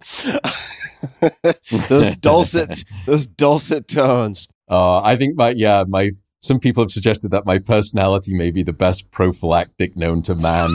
And so I'm sure some people have probably lost the will to live listening to me during this conversation. So all the better to bring your mellifluous dulcet tones back for the conversation around orgasms and masturbation next time around. Yeah, maybe finally I will sort of redeem myself with all of this kind of like bad news about different alcohol and caffeine. All of a sudden I can give you some good news about what sex, masturbation, and why you have your own sleep fate in your hands, literally, when it comes to masturbation. So, oh my God, what a cliffhanger. So, folks, stick around. We have a lot of exciting things coming. And this has been a fantastic conversation. Thank you so much, Matt, for taking the time and also for doing the work and the research and designing these studies and not only executing on the research, but conveying it then in a way that makes it understandable and useful to a broader audience. A lot of science can stay in the distinguished hallways of universities and be read by peers in journals, but it takes a very separate and valuable set of skills to be able to translate that without dumbing it down or sacrificing integrity to communicate to a broader audience. And I think you do a tremendous job of that. So thank you very much. Really appreciate it. So much for that, Tim. I really appreciate those words. Thank you. Absolutely. And to everybody listening, we will have links to everything in the show notes as per usual at tim.blog/podcast. So until next time, be a little kinder than is necessary to others and to yourself. Have faith that if you have sleep issues, and I've had sleep issues, some very, very crippling sleep issues for decades, that there is hope, there are tools, and we will be and have been discussing some of the options that are worth investigating and discussing with your licensed professionals. And thank you so much for tuning in. So until next time, take care, everybody. Hey guys, this is Tim again. Just one more thing before you take off, and that is 5 Bullet Friday. Would you enjoy getting a short email from me every Friday that provides a little fun before the weekend? Between 1.5 and 2 million people subscribe to my free newsletter, my super short newsletter called 5 Bullet Friday. Easy to sign up, easy to cancel. It is basically a half page that I send out every Friday to share the coolest things I've found or discovered or have started exploring over that week. It's kind of like my diary of cool things. It often includes articles I'm reading, books I'm reading, albums perhaps, gadgets, gizmos, all sorts of tech tricks and so on that get sent to me by my friends, including a lot of podcast guests. And these strange esoteric things end up in my field, and then I test them, and then I share them with you. So if that sounds fun, again, it's very short, a little tiny bite of goodness before you head off for the weekend, something to think about. If you'd like to try it out, just go to tim.blog/Friday. Type that into your browser, tim.blog/Friday. Drop in your email, and you'll get the very next one. Thanks for listening. This episode is brought to you by Element, spelled LMNT. What on earth is Element? It is a delicious, sugar-free electrolyte drink mix. I've stocked up on boxes and boxes of this. It was one of the first things that I bought when I saw COVID coming down the pike, and I usually use 1 to 2 per day. Element is formulated to help anyone with their electrolyte needs and perfectly suited to folks following a keto, low-carb, or paleo diet. Or if you drink a ton of water and you might not have the right balance, that's often when I drink it, or if you're doing any type of endurance exercise, mountain biking, etc., another application. If you've ever struggled to feel good on keto, low carb, or paleo, it's most likely because even if you're consciously consuming electrolytes, you're just not getting enough. And it relates to a bunch of stuff like a hormone called aldosterone, blah, blah, blah, when insulin is low. But suffice to say, this is where Element, again spelled LMNT, can help. My favorite flavor by far is citrus salt, which, as a side note, you can also use to make a kick-ass no-sugar margarita. But for special occasions, obviously. You're probably already familiar with one of the names behind it, Rob Wolf, R-O-B-B, Rob Wolf, who is a former research biochemist and 2-time New York Times best-selling author of The Paleo Solution and Wired to Eat. Rob created Element by scratching his own itch. That's how it got started. His Brazilian jiu-jitsu coaches turned him on to electrolytes as a performance enhancer. Things clicked, and bam, company was born. So if you're on a low-carb diet or fasting, electrolytes play a key role in relieving hunger, cramps, headaches, tiredness, and dizziness. Sugar, artificial ingredients, coloring, all that's garbage, unneeded. There's none of that in Element. And a lot of names you might recognize are already using Element. It was recommended to be by one of my favorite athlete friends. 3 Navy SEAL teams as prescribed by their Master Chief, Marine units, FBI sniper teams, at least 5 NFL teams who have subscriptions. They are the exclusive hydration partner to Team USA weightlifting, and on and on. You can try it risk-free. If you don't like it, Element will give you your money back, no questions asked. They have extremely low return rates. For a limited time, you can get a free Element sample pack with any purchase. It's the perfect way to try all of their flavors. Or if you're feeling generous, sharing with a friend who might enjoy. This special offer offer is available here at this link, drinklmnt.com/Tim. That's Drink Element. Again, drinklmnt.com/Tim. This episode is brought to you by 8 Sleep. Temperature is one of the main causes of poor sleep, and heat is my personal nemesis. I've suffered for decades, tossing and turning, throwing blankets off, pulling the back on, putting one leg on top, and repeating all of that ad nauseum. But now I am falling asleep in record time. Why? Because I'm using a device that was recommended to me by friends called the Pod Cover by 8 Sleep. The Pod Cover fits on any mattress and allows you to adjust the temperature of your sleeping environment, providing the optimal temperature that gets you the best night's sleep. With the Pod Cover's dual zone temperature control, you and your partner can set your sides of the bed to as cool as 55 degrees or as hot as 110 degrees. I think generally in my experience, my partners prefer the high side, and I like to sleep very, very cool. So stop fighting. This helps. Based on your biometrics, environment, and sleep stages, the Pod Cover makes temperature adjustments throughout the night that limit wake-ups and increase your percentage of deep sleep. In addition to its best-in-class temperature regulation, the Pod Cover sensors also track your health and sleep metrics without the need to use a wearable. So go to 8sleep.com/Tim, all spelled out, 8sleep.com/Tim, and save $250 on the 8 Sleep Pod Cover. That's 8sleep.com/Tim. 8 Sleep currently ships within the US, Canada, and the UK, select countries in the EU, and Australia. Again, that's 8sleep.com/Tim to save $250 on the 8 Sleep Pod Cover.